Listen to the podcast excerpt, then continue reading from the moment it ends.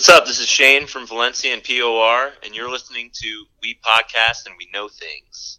Well, hello everybody, and welcome to episode 86 of We Podcast and We Know Things. My name is Greg Hall, and alongside of me, as almost always, the best damn voice in the business, Sam Maturo. I'm surrounded by Pokemon trainers. And also joining us today, for all the little Hulkamaniacs in the world, one of the returning for the fourth time, I think on the show. He is officially the longest, or not longest. He's been here the most time. Continues history. He's the most frequent guest. No, Sean Carcetti and him were tied. He has now broken Sean Carcetti's record for times on the show. Sean's been on three times. Well, Sean called in. You're right. You know what I mean? In person, Damien. This is the most in person. Damien Dupree, Damien Cech. Into flesh, baby. The streak is alive, unlike Asuka's. Asuka. Asuka sounds like Asuka. I just don't get the pronunciation. We are here. It is April 14th, 2018. It's 7:28 a.m., so we're a little loopy from the night before. I guess we had some crazy Friday nights. I know I stayed in, ate some Cocoa Pebbles, and watched hockey. I don't know about you guys. I did that minus the pebbles. Yeah, we'll leave it at that. Yeah, this little piggy went to Chicago. This little piggy went to New Orleans. This little piggy stayed home. You'll find out which one of us did that. We have an incredibly packed show for you. Damien's on the podcast today because he went to New Orleans for WrestleMania the entire weekend. So he's here. We're going to break down all that was NXT TakeOver, WrestleMania, the Raw and SmackDown. We'll do that kind of quickly from the Raw and SmackDown perspective. Sam just got back from Chicago, so he's going to talk about that trip. I took a dump about 20 minutes ago. I can talk about it. It's just not as important or as exciting as what you guys did. Slide. But maybe if you put it in a box and mark it guaranteed, it would be.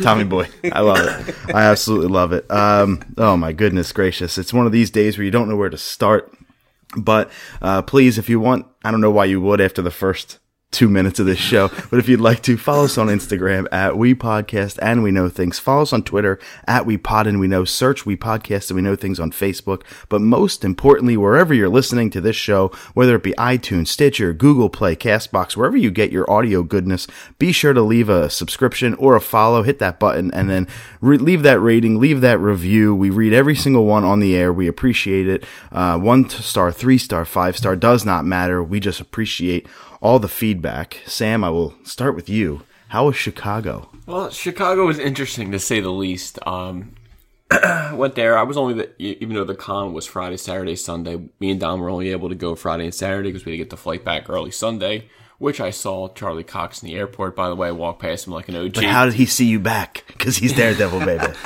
But dude, it was cool because it's 7 a.m. in the airport. You want to just walk by someone nice. I was like, oh shit, Charlie Cox. He just like, I'm 4 feet from him. He looks me dead in the eyes. I just give him a nice head nod. He looked at me like, all right, head nod. We just kept walking like nothing. He plays Daredevil in the Marvel Netflix series for anybody who did not know. That was the ride home. But to get back to the con itself, it was good. But me personally, I had a horrible migraine all 3 days. Wound up throwing my guts up all day Friday. Barely even made it to the con. But huge shout out to Dom and Dominator Comics on Instagram and Jan of Stray Flex on Instagram for basically paying for my ticket for the plane for my birthday. So I thank you guys. I had a great weekend. I met John Dolman, the drummer from System of a Down, Torpedo Comics. Bought Batman 227 off him. Needed that in the collection. We also met. You witnessed a live negotiation between Stray Flexin and Dom. Oh yeah, I threw that on my Instagram story, Stampede 21589. That was hilarious. Them two are freaking nuts. They argued for even after the video. It kept going, but I had to cut it there. It was like 1:30 a.m. I was like, guys, you're just sitting in your bed with a beater on. I was like, guys, we have to wake up in 3 hours to go catch this flight. I need to sleep. But it was fun. Met these guys. They're called Wata Games. They're like a grading company that actually grades games and games consoles. So it's like the same guy, CEO, who started CGC with another gentleman named Steve. But this was Mark. Great people. Met Dennis, who works there. We follow each other on Instagram. Hopefully, I want to maybe set something up later, but it's down the road. But other than that, besides almost dying Friday, it was a great weekend. Damien, well, you also had an eventful weekend. We're going to kick off the show in just a little bit with the WrestleMania, but, how was your trip to the French Quarters? In a nutshell, I think I took a couple years off my life during this one.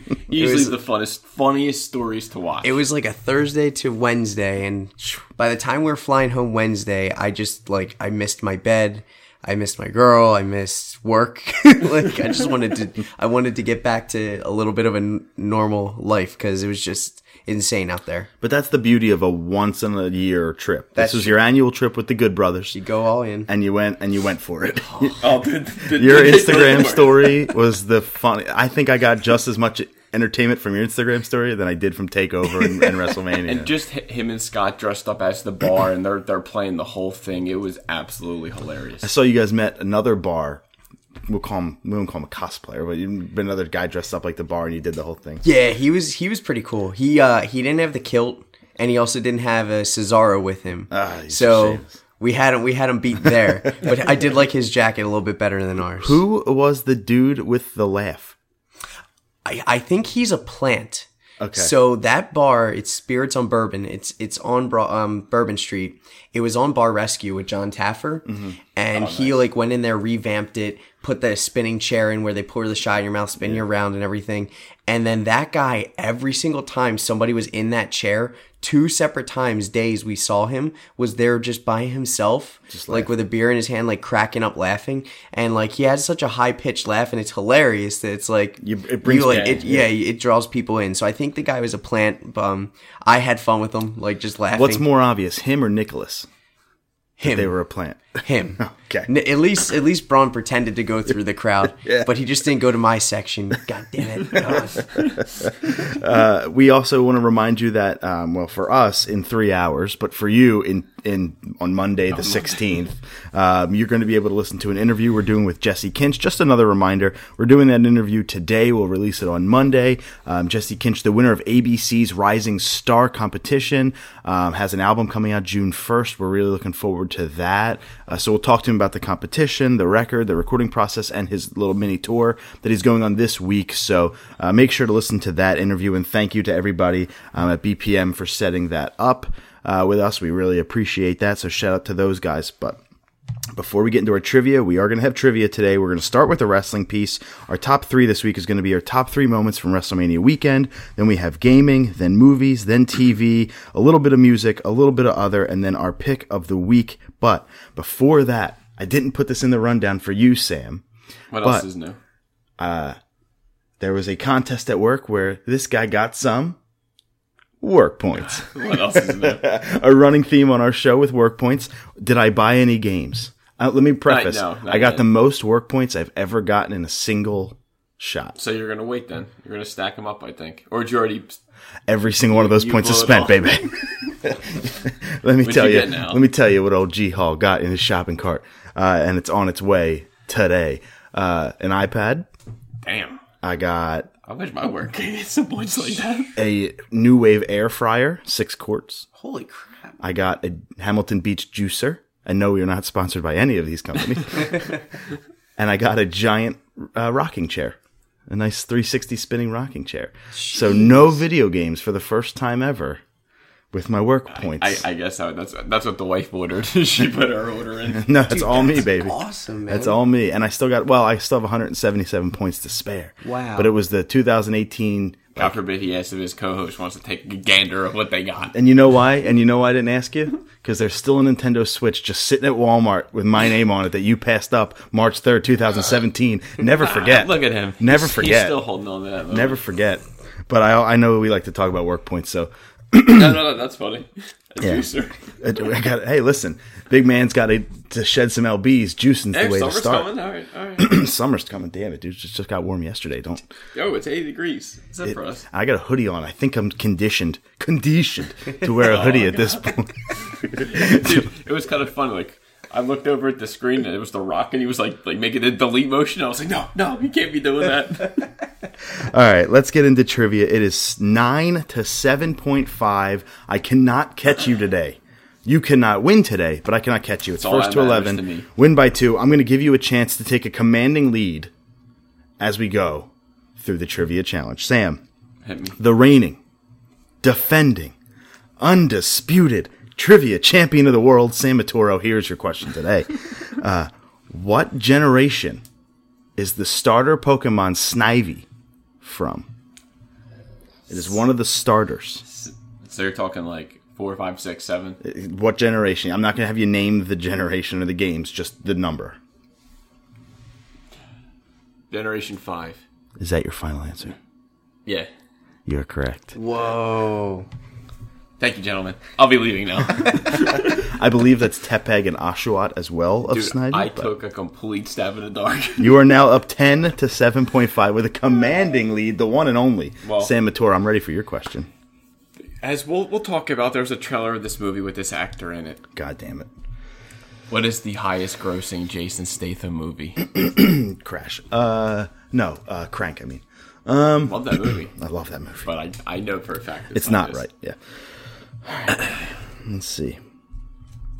Shit, I don't even know what Jason Statham movies. Oh my god. I'm gonna go with an Expendables movie potentially. I'm gonna start there. I'd like to. Can I look him up on IMDb to get his film? You can. I'll allow it. You know what? No, I'm not doing it. Expendables 1. Final answer. Final answer? Yeah. Incorrect. Yeah, okay. You have a guess, even though I showed you, but like, you don't know which one's right though. The way I have it, what are the choices? Fury 7, Expendables 3, Fate of the Furious, Transporter 3. He was in those like full time though. I would go Transporter 3. It's probably Fury 7. Yeah. Made $1.5 billion. Yeah, well, I didn't know he was actually. I didn't know he was in them. Yeah, I thought it was just a trick. Yeah. Oh, but that's why I threw in Expendables 3 and Transporters 3. He's not the Fast and Furious guy. That's Paul Walker. Well, I'm sorry, I'm kidding, everyone. I agree with you. From 1 through 6, he was. All right, anyway, that was even more messed up. Oh, my God. Let's get into a WrestleMania recap. We're going to start with TakeOver. We'll go in from TakeOver to Mania to Raw to SmackDown. We'll go to kind of faster as we go through it.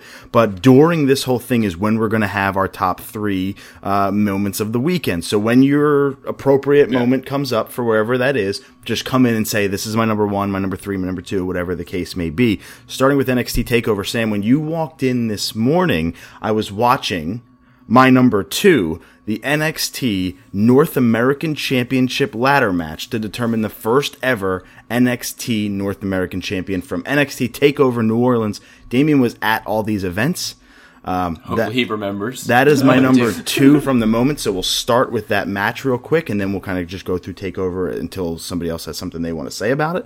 But what a match. Ricochet making his TV debut. EC3 making his TV debut.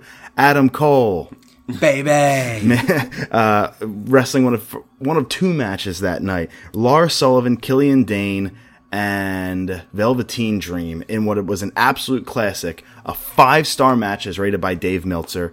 Damien, what was it like being there, especially when Ricochet does a shooting star press from the top rope a minute in? That was, once that happened, it's just like, holy crap, man. And they gave them time to breathe. Like, it was like a fine wine, you know, you open the bottle, you pull the cork out, and you let it breathe. It was like 37 minutes of just like good storytelling.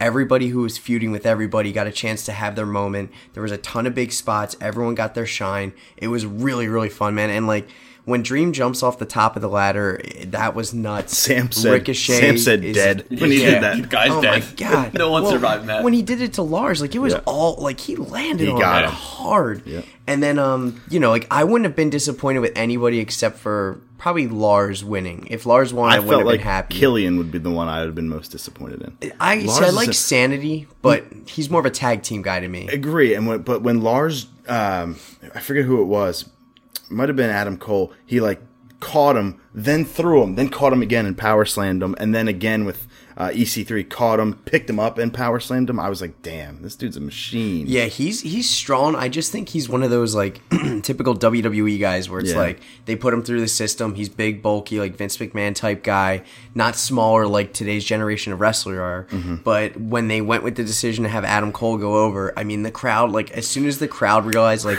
this is it, we all stood to our feet. We're all freaking out. I mean, everyone was just going nuts, and we were sitting in the 100s for the show. For you. And it was it was just awesome, man. It was such a good match. And once again, now I never thought I'd actually witness a 5-star match in person. Now I've watched 3 in person. Oh, yeah. Just we were at TakeOver Philly. Yeah, oh, my God. I forgot about that. And I didn't see this match until this morning. So maybe if I did, maybe it would have been on my list. But I'll keep it off because, you know. Sam made a comment about Dream. He's like, his mouth's always open. It's a gape. Dude, the entire time. He had the same face the entire match. He was selling that rolling Death Valley driver when the ladders were set up like that with to Adam Cole. God, Michael. Which Ricochet. I mean. By the way, this is my number 3 for the weekend. Awesome. The ladder match. Awesome. It was so perfectly done. It was a 5-star match, which was WWE's third 5-star match of the, well, technically second because the third one didn't come till later in the night, of the freaking year when there wasn't one before that for 7 years. We actually have TakeOver on next to us right now, and we're watching Roderick Strong, and my heart is breaking but also rejoicing at the same time because I love Undisputed Era and the crazy swerve that this happened. And getting off of that match into the rest of the night, we had Shayna Baszler versus Ember Moon for the title. Shayna Baszler goes over. Ember Moon, we now see, gets called up to Raw on Monday, so she is leaving NXT. We then had this tag team... Dusty Rhodes tag team match with Pete Dunne and Roderick Strong versus the Undisputed Era and the Authors of Pain. Authors of Pain got called up to Raw on Monday night, so they didn't go over. As a matter of fact, Undisputed Era kept the titles with a crazy turn. What was that like being in the crowd for the Roderick Strong turn? Like, I think everyone was rooting for Strong and Dunn to win, and then like Dunn hits the bitter end, and you're like, oh, like no one's around him. This is it. And Roderick's in the ring to like make sure everything's good to go. Then he stomps him in the head, and you're like, Wait, oh my God. Yeah. And like, dude, the crowd, like it just clicked collectively around the whole audience and everyone's like, oh my God, this is insane. And then, I mean, like it's crazy because we watched Adam Cole and Kyle O'Reilly wrestle the world's greatest tag team like 7 years ago with Jay at the Armory in Northeast Philly. Later that night. Kevin Steen was there that night too. Kevin Owens. And later that night, Cole double worked with Roderick Strong. And now we're watching all those guys team up together on NXT. And that was me, you, insane. Jay, and Scott. Yeah. I still have photos from that night on my phone of a large American that was a few rows in front of us, Michael. And one guy got kissed on the mouth from Kevin Owens in the front row. It was so good. I only remember Kevin Owens or Kevin Steen from ROH that night. I didn't even realize I was watching that. Yeah. That's crazy. It's so crazy because Cole was like the up-and-comer at that point, and O'Reilly. They were Future Shock, and Strong was like the big guy. And now like these guys are almost eclipse him, but now they're all level playing field with being an Undisputed Era, which is awesome. Yeah, and you know, I guess looking back, I mean, it was only a week ago, but looking back, this TakeOver as a whole, I mean, you know, we did have the NXT Championship match between Andrade Cien Almas and Aleister Black. The guy I wanted to win finally, Aleister Black, goes over. Yep. He's the new champ. And then Tommaso Ciampa versus Johnny Gargano in an unsanctioned match was the other 5-star match. Looking back on it, this may have been the best TakeOver of all time, and we just said that about Philly. Yeah. What's crazy is they have 3 5-star matches this year, and we're in April. Yep. So we still have other TakeOvers to go to see how they could top it. The next one I think is in May. I think they announced one not for SummerSlam. They announced one for like Backlash or something. That's kind of strange. It's weird. Huh. I don't think it's Backlash. I forget what pay-per-view it's preceding, but I don't think they're waiting till SummerSlam to do the next TakeOver. I think they're doing an extra one this year. I'm not 100% on that. I feel like I heard that or read that on like Wrestling Observer's Twitter or something like that. But NXT has 3 5-star matches this year. WWE main roster has none. Yeah. And it just points to the quality of NXT. And a lot of folks are like, why would I want to watch this? I have no interest in NXT. But now we're seeing why and how NXT is just really that damn good. If you want someone to get into wrestling, you start with NXT. It's athleticism. The storytelling's simple. There's nothing complicated. It's just, you know, two guys going out there. They hate each other. They're pounding away at each other. They're just doing their own thing. And the one thing I like about NXT is that it's simple. It's old school wrestling booking. They don't do any of this complicated stuff, and they just have fun. I mean, they go out there and they're allowed to have freedom. Like some of these matches get so much time, and they're allowed to do. Well, when you have only 5 matches on a pay-per-view, each one gets its room to breathe. Versus WrestleMania, which had 14, 15 this year. Do you have any other NXT moments on your top 3? You know, I was debating, but I think my number 2 is Gargano and Ciampa. Yeah. It was like one of those things that I think the injury to Ciampa actually made the story better. 1,000%. Because then he comes back, he's angry, he's bitter. He, you know, doesn't cost him the title, but he comes out afterwards and just embarrasses him in Philly. And which then was insane. Sure. Like that, no I did one not was expect expecting it. No one was expecting it. And we got to see that live. That was really cool. And then, like, the whole story that match told, and, like, Johnny sitting next to him and not wanting to use the crutch, not wanting to use, like, his brace or anything. And then finally, like, he uses the knee brace to make him tap. And it was vicious. Just, like, it was insane. And it was just such a good end to the story. And I don't think you have a bigger baby face, aside from Daniel Bryan right now, than Johnny Gargano. Are you surprised that main evented the show? I don't think so. Because, like, the NXT Championship, if you had that match, then you did the NXT title match, there would be no juice. Like, I think being in the audience, I would have been burned out. So, like, seeing the title switch and then seeing that, it was a good way to, like, kind of end the show on a high note. Johnny Gargano and Tommaso Ciampa, the main event that we're talking about, Sam, they were tag team partners last year. They were called DIY. They broke up about a year ago. Yep. 322 days. They broke up with Tommaso Ciampa. They were in a triple threat match with actually two of the dudes in this match that we're watching here, the Authors of Pain and the Revival, I think it was. Ladder match. In a ladder match, Tommaso Ciampa tears his ACL during the match. Jesus. In real life, tears his ACL, right? They finish the match, and at the end, when these two were so over as baby faces, they didn't win it. They go up to the ramp. I think they actually lost their titles that night. I think they came in as champs. I can't remember. And they go up to the top of the ramp. They have their heads, you know, like, we did it, and then Ciampa turns on him, throws him into the thing, brainbusters him off the damn audio through a table. Like, it was insane. Everybody's shocked, jaws the floor, people crying, mouths agape, and for a year, because then Ciampa went out. Yeah. He went out for 9-10 months. When you tear your ACL, exactly. So he's out. So Gargano wrestles Andrade Cien Almas at TakeOver Philadelphia, where we were at for the title, loses at the end of that match. Him and his wife in real life are at the top of the ramp. Ciampa then makes his return, takes his crutch, beats the living shit out of him right on the ramp, and that set up this match, which was unsanctioned. Unbelievable storytelling throughout. Really good match, but Gargano goes over with doing, I think, the Gargano escape with his knee, with Ciampa's knee brace, puts it over his face and, like, rips his face up. It was disgusting. Great match. That was the other 5-star match. I would say this was probably the best TakeOver ever. That led us into Mania. You're so hyped from TakeOver, and you always are. TakeOvers are always phenomenal. And then you go into Mania, and Mania's 7 hours. What time did you get there? We got there right during the pre-show, so we got there a little close to what, I guess, it's 5 o'clock here when the pre-show started. So it would be four, almost four there. Yeah. Or four-ish. So we got there. I mean, you know, we missed the bulk of the battle royal for Andre, which we saw the end with Bray and Matt, which I thought was awesome. Which is my number three. Dude, that was great. My number three is a very Hardy weekend, because I didn't want to leave Jeff Hardy out, because Jeff Hardy made his return on Monday Night Raw, and then gets thrown into NXT, so I did pretty good.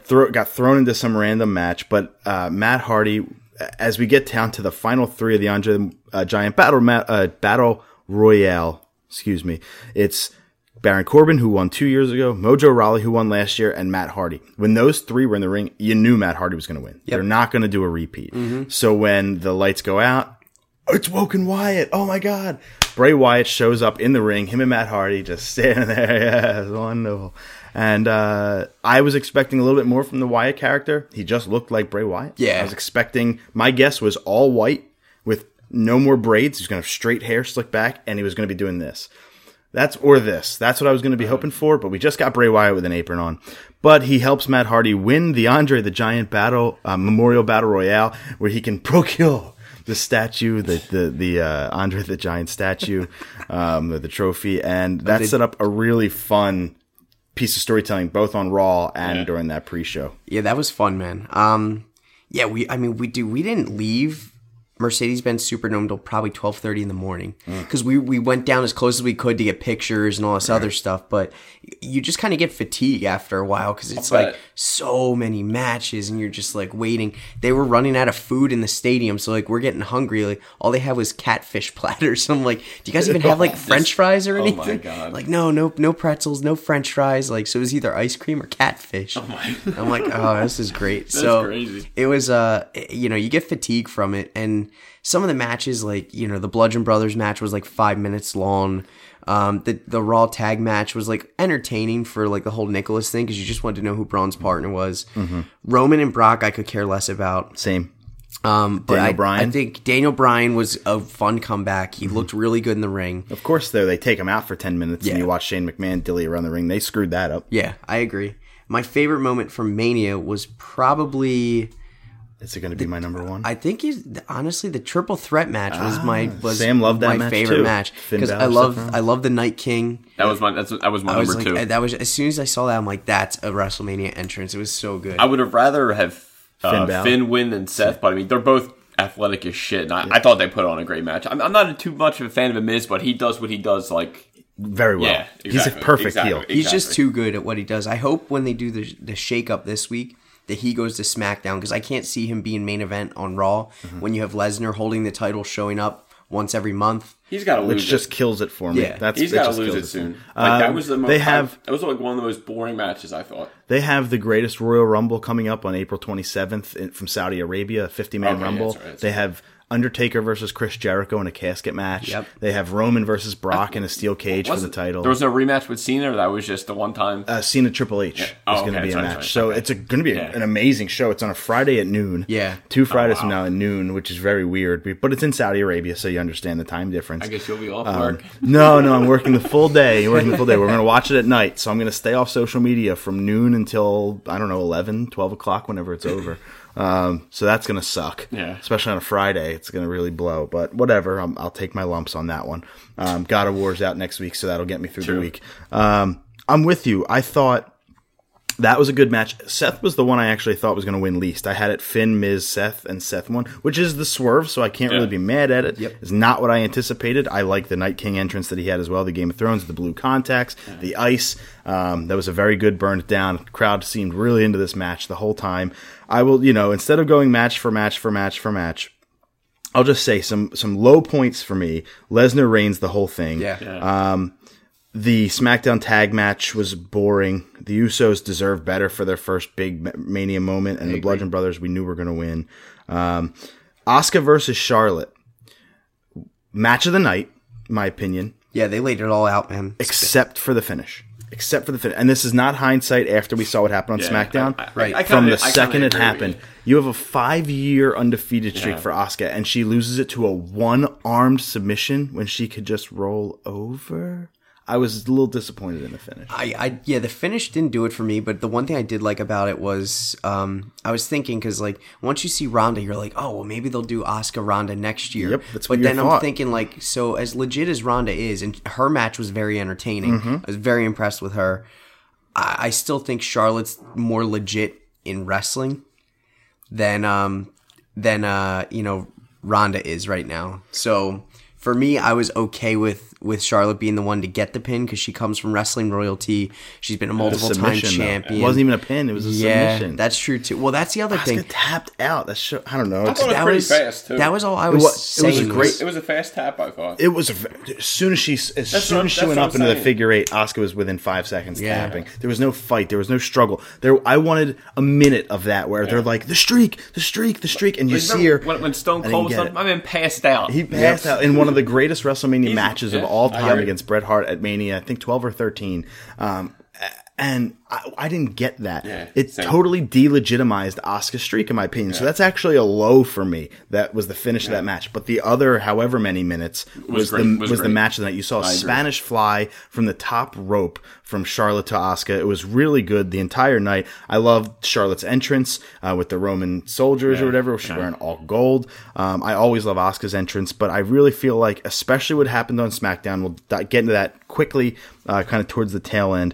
I also thought the Raw women's title match was a low point. I thought that was a little underwhelming. I love that they gave Nia the belt. Finally. Yeah. And it was a devastating Samoan drop from the top rope. Yep. I just was like, oh. And it's like Alexa's like 100 pounds soaking wet. Like she just picked her up, like dropped her like 10 feet. Yeah. Like I was she's dead. And this is not my bias, because Alexa's still my favorite woman on the roster. This is not my bias coming through. But you had Ember Moon debut on Raw the next night and just squash the champion. She beat her in a minute. Mickey James was there. Why wouldn't you reverse that and have Mickey be the one that takes all that? I agree. But that tells me Alexa's going back to SmackDown.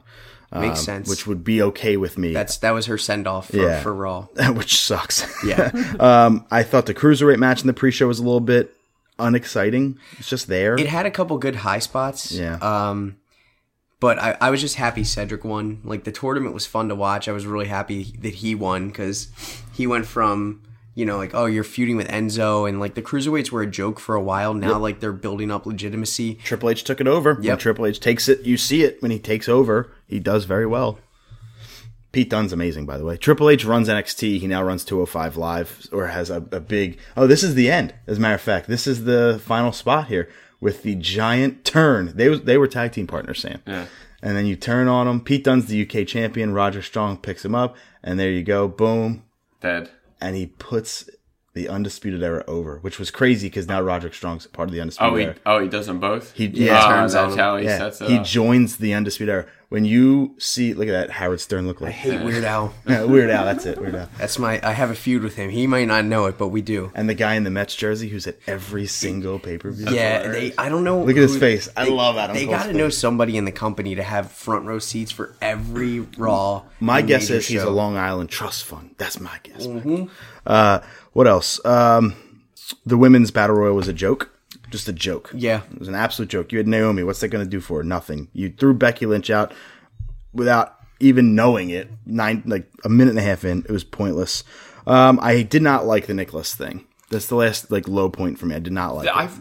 Toby said, was that the referee's son? Yeah. Okay. Make sure I heard that right. So for me, I thought being there live, you're like, oh, that's kind of neat. But then you think about it and you're like, all right, so what was the payoff? Nothing. Braun wins a title, here's the belts, gives it up the next day. Exactly. They relinquish the belts the next day. Why not make it Elias? Yep. Why not make it some debut or something else? Why not make it Bray Wyatt? Yep. James Ellsworth. Bobby Lashley, because he came back on Raw. That would have been an unstoppable team. The Big Show, then you have the whatever you want to call them. I'm not going to say with my head, but the twinnings. Maybe some towers that look alike. Anyway, AJ Nakamura was just okay, but my number one was the Nakamura heel turn. I didn't see it coming. It was done to perfection. But you know what? He was doing signs of it, like patting him on the head the weeks before Mania. Mm-hmm.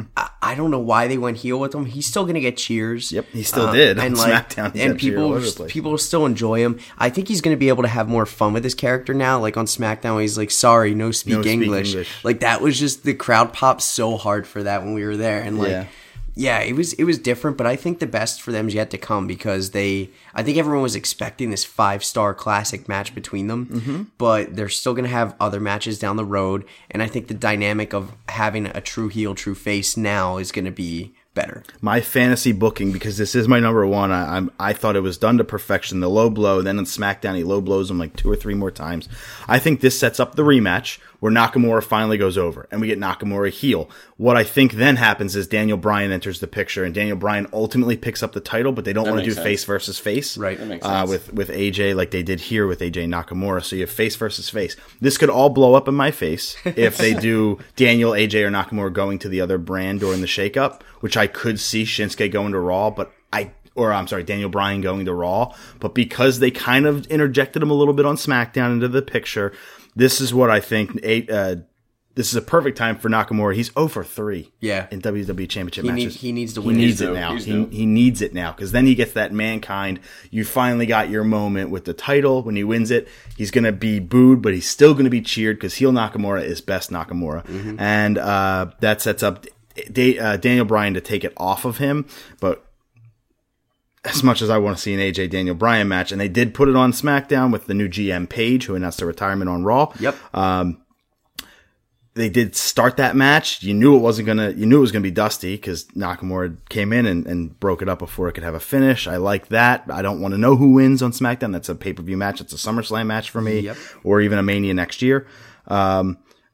But I do want to, last thing I want to hit on, and then you guys can give your number 1s, 2s, 3s, whatever you have left off, is I am very, very, very impressed with how Ronda Rousey. My number 1. Yeah, how she was awesome. She was really, really good. I think they played to her strengths a lot, mm-hmm. and it was cool to see Kurt. Everything she did, the only thing I would say is I don't think I think she should have just absolutely dominated Stephanie. Yep. Like, it should have been completely one-sided. It locked her hands way too many times. They had to do something. They didn't want to, it couldn't have been over. But this woman's broken arms all over the planet, and Stephanie McMahon is the only one that's clasped and gotten her arms together. That was the only thing I wasn't a fan of. They had to drag it out. Yeah, that's the only thing I could think of is why they had to drag it out. But they didn't have to drag it out. They could have given more time to other matches. And just had her rip Stephanie's friggin' arm off. Yeah, we could have watched a 12-minute Bludgeon Brothers classic instead of the 5-minute. Or maybe they give more time to the goddamn U.S. Championship match, because that was another shit moment. Yeah. I hate Jinder Mahal. So. No, that was my number 3.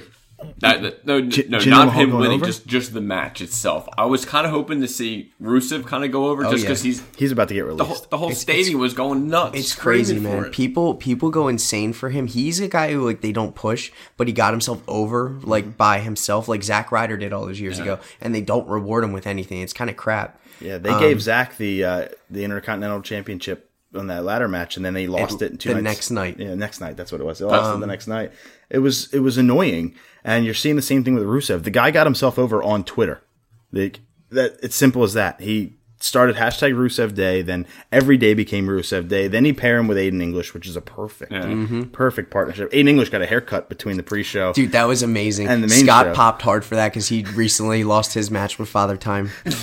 So he's losing his hair. Dude, he was like, dude, is Aiden's hair like as bad as mine was? I'm like, no, his is actually worse. And then when he came out with the shaved head, he was like, oh, he like lost his mind. But real quick then, so wait, what was your number 1? But no, my 1 was Ronda, 2 was the Finn, and 3 was whether it was Randy Orton or Rusev, I would have been happy with. But Jinder, I don't care. Yeah, pick on some of your own steroid dosage. My number 1 was all the people we met. Cool. Like Bourbon Street, like what I liked about New Orleans, it was so centralized. So you knew if you went there, you were going to see people. We saw Ricochet. We saw Velveteen Dream. I met Goldberg. I met Lashley. Yeah, that's epic. I met Cedric Alexander. I met Noel Foley and Francois the Carney. I met... Wait a minute. You met Francois the Carney? Yeah. Yes, I didn't know that one. Dude, yeah, he was, and here's the thing, I've always like been like, man, it's such a weird pairing, Noel Foley and this guy. But I went up to him like, hey man, you mind if I get a photo with you guys? He's like, absolutely, brother. Like, he was so nice, so down to earth. I'm like, all right, this guy's okay in my book, I guess. I can bury the hatchet with him, even though there was really no beef to begin with. But so many people were just on Bourbon Street. Everyone was super cool. Goldberg was kind of getting pissed that people were taking pictures with him. He was like, all right, I'm going to start fucking moving people if you don't move soon. I'm like, sorry, Mr. Goldberg, and I just got out of the way as soon as I could. And then that's what you get for going out on Bourbon Street during WrestleMania weekend. Well, yeah. And your Goldberg. Dude, like, it was, I mean, anytime you saw a mob of people, you knew someone was in the middle of it. You met Buff Bagwell? Buff Bagwell, who wanted $10 for a selfie. What? And I was like, no, thank you. $10 for a picture with the Buff? No, our buddy. With the Buff stuff. Our buddy was at Cat's Meow on the balcony, and he saw Matt Hardy down there in full garb, just doing delete. Like, wonderful. And then people were putting beads over his head. Like, he was just full out gimmick, like enjoying it. That's awesome. It was just fun, man. If Greg was here, he would have lost his mind. Dude, that. I saw it on Instagram. He put it on his Instagram. People, like, it was Matt just Hardy insane, man, because the whole street was wrestling fans. Yeah. Friends that we met that live in Detroit. Friends that we met that live in Los Angeles. Friends that we met that, like, you know, live overseas or are from overseas. It was just like a big party of wrestling fans. Like, I think that was probably the least amount of boobs that were on Bourbon Street ever. It was just a ton of dudes. Overweight gentlemen. Just a ton of guys in wrestling shirts. In the streets. Like, it was awesome. There was matches in the streets. Like, the Mania Crawl was fun. Yeah. Like, we dressed up as the Bar. So many people were doing, like, cosplay and everything else. And it was just, like, fun. That was what made it better, almost as fun as the shows. Dude, like, once you hear, like, because Damien's Snapchat was golden, like, he snaps like the whole crowd. He has the camera like spanning the whole crowd. He's like, "We don't set the bar," and everyone just screams it back. I was like, "That is awesome!" It was so much fun. Man. Didn't one of your buddies do the Rusev Day thing where he came in, did the jumper? Was that you? That was me. So we were at a random bar, and they just were playing wrestling music and letting you go on stage, do entrances. So Scott and I obviously did the Bar. Big pop, and then I did the Rusev Day, and like obviously at that point in the weekend I didn't have much of a voice, but I tried really hard to do the Aiden English and hold a note like it's Rusev Day, and like I held it just long enough where people were like, okay, yeah, we'll clap for you, shut up now. So get off the stage. Didn't you do a Machka though? I think you did. Oh yeah, Rusev, I did a Machka. Dude, I did it. I love that, man. Machka. That That's funny. Dude, it was just a hell of a weekend, man. And next year it's going to be fun because it's in Jersey. Yep. So, man, we're going to be drinking egg creams. Which is the only good thing about Jersey. Yeah, that is. I mean, I feel like they're going to be doing a lot more in New York. Oh, one other thing. Access was well worth the money. How much is Access? $60. That's not bad. I got to watch NXT ringside. Peyton Royce heckled us. Came up to you. She's like, nope, nope. Dude, she debuted on SmackDown. Yeah, she debuted on SmackDown. Yeah. Her and Billy Kay, the Iconics. Dude, it was freaking awesome, man. We met Pete Dunne. We met Akira Tozawa. Then, I commented on Scott's photo that he put on Instagram with Pete Dunne. I said the Bruiserweight, and he then followed us on Instagram. Thank you, Scott. It was freaking awesome, man. That was well worth it. Super organized. And that's super fun, man. Yeah, they had like a tag team tournament and a women's champion tournament. And a UK tournament and a North American tournament. That's really cool. So they did all those matches, $60. They had all these props and things like that. You could do your own superstar entrances with the full Titantron. Is it all day? $60 for the whole day? So it's $60 for a 4-hour block. Okay. But we literally stretched that whole 4-hour block and we could have still done more. Right. Because there were so many people there. Do you get to pick your block or do they assign it to you? No, you could pick. Okay. So you could say, I want this general session from 5 to 9. Because that's when Alexa will be there and whomever will be there. Right. You get to basically go off what... They announce their times and then you can kind of pick and choose who you want to go and see. Now, do you have to pay extra to meet them? That's a part of it. They do VIP. Okay. So you could pay... They did like Nakamura VIP and you could pay to see that or meet him. What is that just... Because they're bigger. They're bigger. Yeah, it's for the top superstars. But like Ruby Riott was just there. Drew McIntyre was there. Is he all right? Because he tore his bicep. He still has the whole entire contraption on his arm. Kayfabe's not dead. Geez. I love it. It's just so crazy, man. But that was well worth it. Like super well organized, a ton of fun, and like that just took up our whole Friday night, which was nice because it was neat to actually do extra wrestling. So you didn't do the Hall of Fame? No. Good for you. Hall of Fame bores me, man. Yeah. 6 hours. We did it in New York the first year, and Bob Backlund talked for like an hour. I'm like, dude, come on. So did Hillbilly Jim. It was like really long. I thought I watched Hall of Fame, and I kind of wish I didn't. Mark Henry went on for way too long, but he was good, and the Dudleys were good, and they were first. I could probably tell you to fast forward all the rest of it. Ivory tried to be way too funny. She wasn't funny. She made it into a wedding. She made her Hall of Fame into a wedding. Oh, I saw like the recap where she's like, with this ring. And I was like, now, why didn't you take the ring I sent you in the mail years ago? Come on. Well. I'm just kidding, Michael. That was... It was a ring pop, Michael. Probably melted. We had Authors of Pain, Bobby Lashley, Ember Moon, Jeff Hardy come back, and the Iconics, which is formerly the Iconic Duo in NXT. They're your call-ups. There's a Superstar Shake-Up next week. Do you have, either one of you, have any predictions for who goes where if they move to a different roster? Miz to SmackDown. I think Corbin to Raw. Corbin to Raw is a given. I think, because he's floundering around there. He's a given. So I think, they could even switch titles, maybe. I can't see, obviously, the SmackDown and Raw will stay on SmackDown and Raw. Mm-hmm. Same for the women's, unless they have to relinquish the belts. Well, last year they flipped the IC in the United States. And they can do it again. That's the easy one, I think. Yeah, get Jinder off of SmackDown because he ruins that. Yeah, it's 2 hours, and I don't need the whole entrance with the whole Sunil Singh thing, and then coming in. And I hate Jinder Mahal. I like what he's done. Like he puts the work in for his body is in all that. Sure, stuff. Physique is great. Like the Colossus is not the most devastating move on the planet, and it's booked as it is. That's the move that they give every rookie when they would come up. Like it would be like, oh, Cobra Clutch Slam. I'm like, all right, and then like 2 months later they get an actual finishing move. Well, he's still yet to get that actual finisher, and it's been a goddamn year. But he's been the WWE champion and now United States champion, so he must be doing something right. So good for the former 3-man band. Yeah, freaking NXT loser. Now, for the love of God, put the strap on Heath. He's got kids.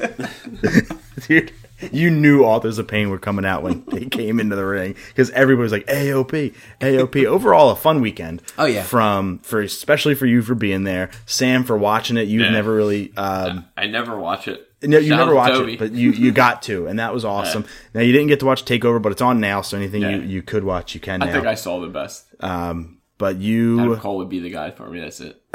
Adam Cole was fantastic. But overall, TakeOver was probably my favorite. Number one for me. And then probably I think it went right down the line. I think my hype kind of dwindled for me as the weekend went. I think it was TakeOver, Mania, Raw, then SmackDown for me. I was the opposite for the last two. It was TakeOver, Mania, SmackDown, then Raw. Mm-hmm. Raw was not as fun as past Raw after Manias. Mm-hmm. I don't know if the crowd was just burnt out from Bourbon Street. Yeah, everyone's exhausted. But there was no juice in there. Like no way Jose came out. I'm doing the conga line up and down the stairs, trying to get people into it. Nobody cares. They're just wow, I'm surprised this guy hasn't fallen down yet. And dude, I was shocked. Man comes to Damien stabbing at his liver. I was I'm impressed. Dude, no wonder, man. I'm walking 11 miles a day. I was burning some of that off. We are gonna transition. Oh, Sam. That's when I've been watching. High five, dude. Woken Sam Maturo, as he will now be referred to forever, said we will transition from wrestling to the gaming space. I'm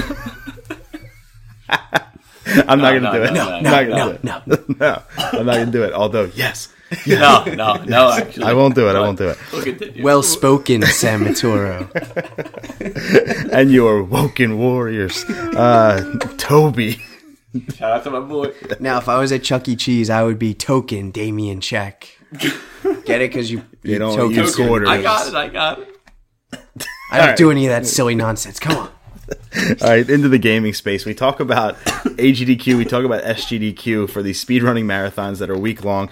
But another one is going on right now, and it's arguably just as good. It's not a week. It's only Thursday, Friday, Saturday, Sunday. It is called Cali-thon.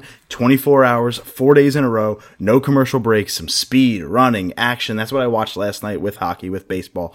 Was on my computer. I had Cali-thon. Just want to run down in case you're interested, because we talk about speedrunning all the time, the schedule remaining as we tape now. You missed the Super Mario 3 race. You missed Super Mario Maker. You missed Super Mario Odyssey, but you can still catch some really good runs moving forward. I'm going to skip today because I don't know when I'm going to be able to put this up, but tomorrow on twitch.tv/Cali-thon, you can see Legend of Zelda Twilight Princess, you can see F-Zero GX speedrun, you can see Streets of Rage 2 speedrun, which I'm really looking forward to. That's insane. Sonic the Hedgehog, then Mega Man 7, Yonoid, which was the Domino's mascot in the 90s. They made a game about him, and yes, it's about rock, paper, and scissors, and it's weird.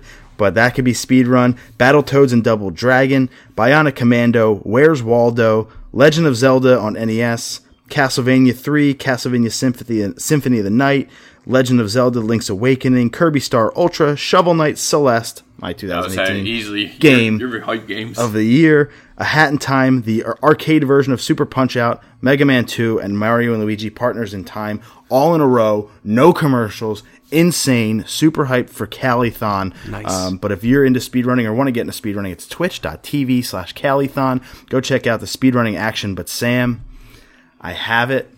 I'm pretty sure I know the grade already. Yes, you do, because I sent you the video. We have the God of War review per Idjin. Let me see if I... Gongi Tain. It is. Old teacher would say. It is. Oh, it's 5 and 5 and write you up for disruption in my class. I got that would be Miss Miss Moses. Yeah. God bless West Virginia. West Virginia pride. She was a mountaineer through and through. Sam, I expected great action from God of War, and it delivers that handily, but I didn't expect to be a thrilling journey in which every aspect of it complements the others to form what is nothing short of a masterpiece. It's a game in which Kratos, a previously one-note character, becomes a complex father, warrior, and monster, embattled both on the field and within his own heart about how to treat his son, one in which world opens up and shifts, offering rewards in both gameplay and knowledge of its lore that I treasured with each accomplishment. The obvious care that went into crafting its world, characters, and gameplay delivers by far the most stirring and memorable game in the series. God of War's outstanding characters, world, and content come together to form an unforgettable adventure. 10 out of 10 masterpiece. Wow. If that doesn't get you hyped for the game, I don't know what will. It comes out in less than a week. It'll be on my doorstep on Tuesday? Friday, April 20th. It will be out. Here's a quick roundup per my Twitter at We Pod and We Know of scores so far for God of War. Game Informer, 9.8 out of 10. Polygon, 10 out of 10. Games Radar, 5 out of 5. IGN, 10 out of 10. Games Beat, 90 out of 100. GameSpot, 9 out of 10. US Gamer, 5 out of 5. Slant Magazine, 4.5 out of 5. And I'm assuming by this time next week, We Podcast and We Know Things, 10 out of 10. 10 out of 10. I will have my impressions awesome. By the next week. I'm playing it on Friday, so I'll have my impressions. It's good to hear that people didn't like bitch or complain about the different camera angles. So that was like kind of my worry, that they're changing things up. Maybe people kind of like get butthurt about it. But I love it. Remember what Resident Evil 4 did? Yeah. When it changed its control scheme to the exact same thing, it's now focusing on a story as opposed to the beat-em-up style, and I think that's a perfect fit. They moved from Greek to Norse mythology. And having no cutscenes, stuff like that. No cutscenes, no loadings. The entire game is one shot. Awesome. It's a cool. Big-ass Goodfellas shot, and I'm hyped as shit on that. Dude, it's Birdman for a game. Let's go. This will be, if it's not my game of the year, when I'm done, it should be your game of the year. What was your Celeste? Was your Celeste game? So far is my game of the year. Not the pizza, Damien. But it could be. It could be a little product placement on top of the mountain. Celeste, I think, was $10, $15, whatever it was on Nintendo Switch, an indie title, the best game by far of this year. $48 we're spending on Amazon. Yeah, because we get the Prime discount. Any $60 game you get for $48. That's good. I love it. It'll be here Friday. I'm super hyped for it. Well, hopefully, it's. Do you have a PS4 Pro? I do not. You don't have PS4 at all, right? I don't. Okay, Xbox guy. PS4 Pro plus. PS4 Pro plus a 4K TV equals your best chance for a beautiful game, but this is going to be the prettiest game we've ever seen. I think I'll be okay. Let me ask you this. What has to happen for you to not love this game? Because you're going to love it. I'm going to love it. Dude, what has to happen for you not to love this game? Something. It doesn't work. That's the only thing I can think of. Like, literally. Like, there's nothing else. I've been looking forward to this game for years. Like, besides Devil May Cry, this is, like, my hypest game I can buy. Clumsy, superficial, and in many ways fundamentally broken, Crisis on the Planet of the Apes in VR is an often infuriating VR game that plays like a bad arcade rail shooter from the early 90s.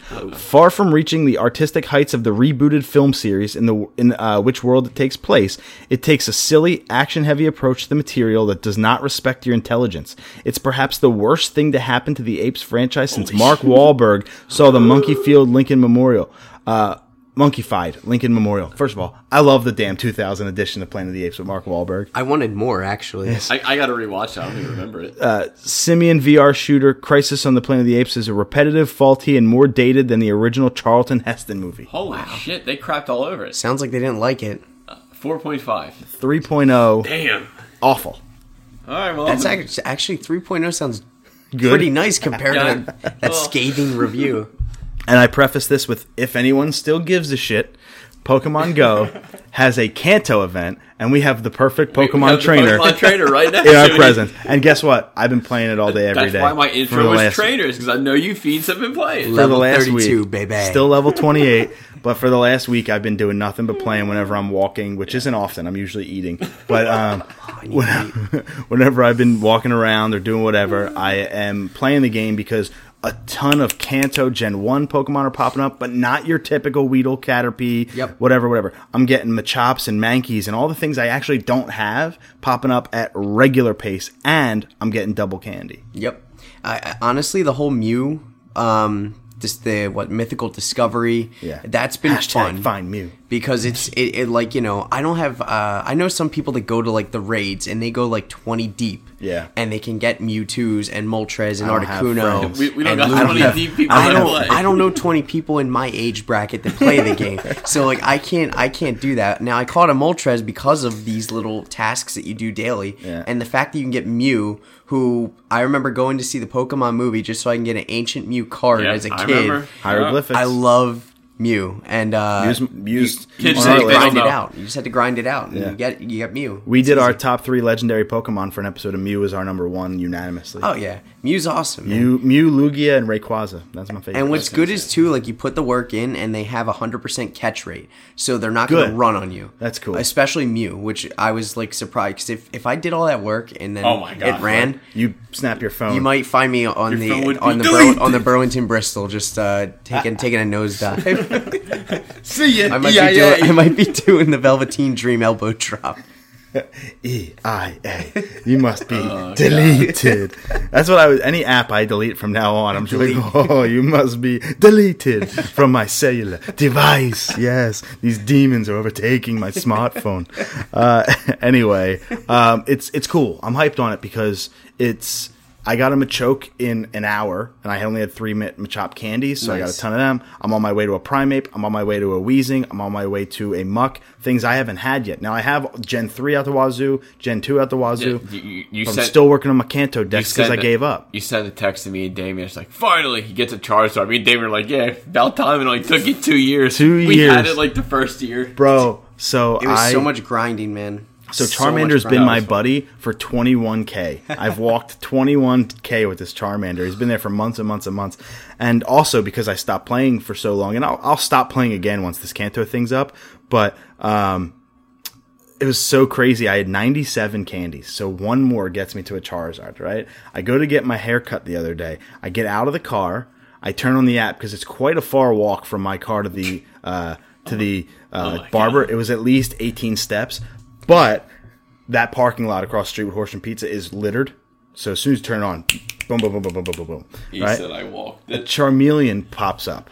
And I'm like, this is it. This is it. The problem with across the street is there is no cell service. So I catch the Charmeleon, and what happens? Network error. No. App shuts down. Hilarious. I was pissed. Oh, no. I was awesome. Pissed. Good for you, Charmeleon. I wake up. Fuck you. I wake up yesterday morning, turn the app on.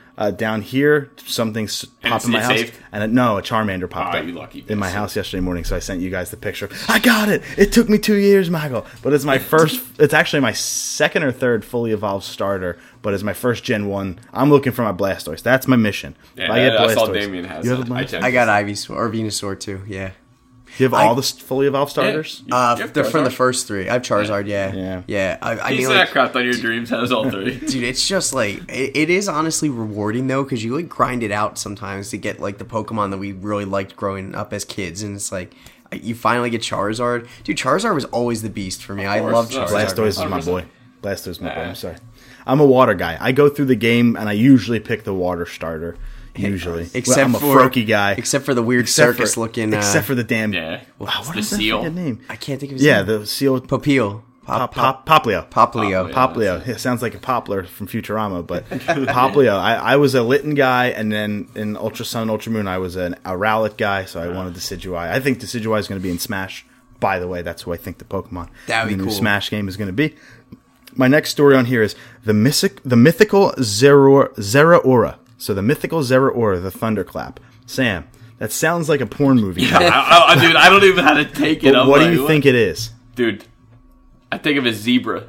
I don't know. It's a new Pokemon. The Pokemon Company have introduced a new Pokemon into Ultra Sun and Ultra Moon, and it's Zeraora. I have a photo. I definitely need to see what this looks like. I hope it's a zebra. It's a new mythical. It's not a legendary. I'm telling you now, it's fucking badass. What? Whoa. Okay. I like it. Cool. It's like, okay. It's the Thunderclap Pokemon. It's a mythical Pokemon only. It's like Lugia, but like... Or Luigio? What's the other guy's name? Lugia? You were right. No, not the... He's the fighting guy. With Lugia. The tongue. With the tongue. Greninja? Lucario?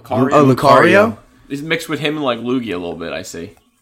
No? I don't get it. But hey, listen, to each his own. Opinions are like assholes. Great. Everybody's got one. I like it. I love it. I think it's great. It's a mythical Pokemon. Cool. It's only available in Ultra Sun, Ultra Moon, which is neat. It's just, here's the weird part about it. It's just electric type. It doesn't have a dual typing. So it's like probably get owned by a freaking golem, but that's okay.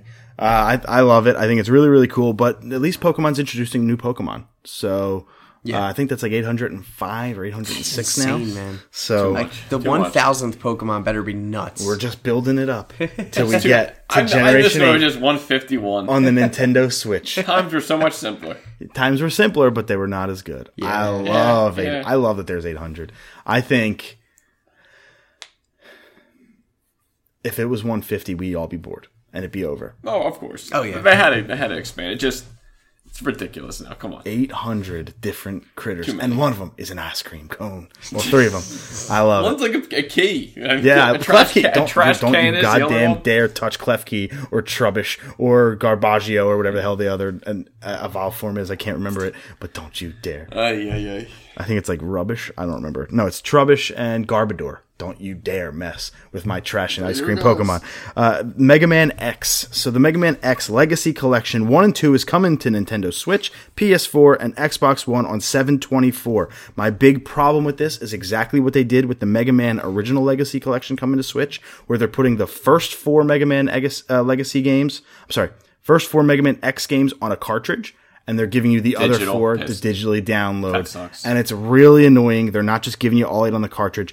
If I lose my Switch, if I have to get a new one, if whatever happens, I run out of room, I'm beat. I buy things on cartridge for Switch because I don't have to pre-install them, because they don't take up room. I still love physical media. I have 7, 8 Switch games right there physically. I don't trade games in anymore. So you may not buy it now. Already pre-ordered. But I'm so pissed, but it's already ordered. It'll be at my house. Because what am I going to do? What am I going to do? Bitch about it here. You can, right? Capcom's listening. I can call them Crapcom all I want. They're not going to listen. Well, I'm sure you're not the only one that's disappointed. No, I'm not. And what they're doing is you can either buy the first four Mega Man X games for $20, or the second four for $20 as the collection number one, collection number two, or you can buy them both for $40. Get all eight Mega Man X games. Same thing as Mega Man 1 through 10. Of course I'm getting both. And they're both $40, and I get the Prime discount, so they're $32. Okay. So I'm not spending a lot of money. I'm not spending a lot of money. My frustration is there, but of course I'm cool with it. Because you love Mega Man. I love Mega Man, favorite game franchise of all time outside of maybe Mario. So I have to kind of eat this one. But the Xbox One is getting more backwards compatible regular original Xbox games, and I have the list. Xbox original games coming April 17th. Blinks the Cat, The Time Sweeper, Breakdown, The Elder Scrolls 3 Morrowind, Hunter the Reckoning, Jade Empire, Panzer Dragoon Orta, SSX 3, and my personal pick, Conquer, Live and Reloaded. Oh, wow. The Xbox remaster of Conker's Bad Fur Day, which I think is better than Conker's Bad Fur Day. The only difference is that this one's edited where the Conker's is not, except for the bigger words, but that is irrelevant to me. The gameplay is much better. But how cool is that we get to play Conker? That's pretty cool. Especially you being like an Xbox. So I don't know if you ever played Conker, but no, see, I was late to the Xbox party, man. Like I was more Nintendo, and then I finally got a PlayStation. I was like, oh, I want an Xbox. Doug. Hold on. You said you bought Monster Hunter World. Have you played it? Yes. And it is a ton of grinding. I believe it. It is a ton of grinding, but it's fun because you could build different weapons, build different things for your character, build different things for your sidekick. But like some of the monsters you got to hunt and kill, man, it takes forever. Do you play with people or just by yourself? I'll play. Well, for some of the big monsters, man, you have to get other people because I don't have this. I think I don't have the skill set or play it frequently enough where I'm like skilled enough to take something down by myself, so I'll always recruit people. Mm-hmm. You're still playing Overwatch? Yeah, here and there. I mean, I kind of fell off on that once the season wrapped up. Sure. And then I'll go on every now and then just to get a couple loot boxes. I'm close to I think I'm level 80 now. Jesus. So it's I wanted to get to 100, but it was just once again a lot of playing, a lot of grinding and stuff like that. Mm-hmm. So I haven't been playing too much lately, but I've been playing a lot of Odyssey, getting back into Nintendo. Good. And having fun with that. Good for you. Of course, Greg beams at that. Good for you. As a matter of fact, great for you. I just beat in one sitting. I've dedicated myself to this, and it took me about an hour and 10 minutes, I think. I dedicated myself to beating all four Super Mario games in the Lost Levels Super Nintendo collection, the All-Stars cart, Super Mario 1, then the Lost Levels, then the Super Mario 2 that we got, and then SMB3. I beat them all in about an hour and 10 minutes in one sitting. It took me a lot of resets, but I got it done. It's the any % all four category. I haven't started to speed run it yet. I use my speed run strats for SMB1 because I know them, and for SMB2 because I know them. But I'm learning it. My goal is to be at 45 minutes, somewhere in the 45 to 50 minute range would be my ultimate goal to beat all four. But I love Super Nintendo, man. It's so fun.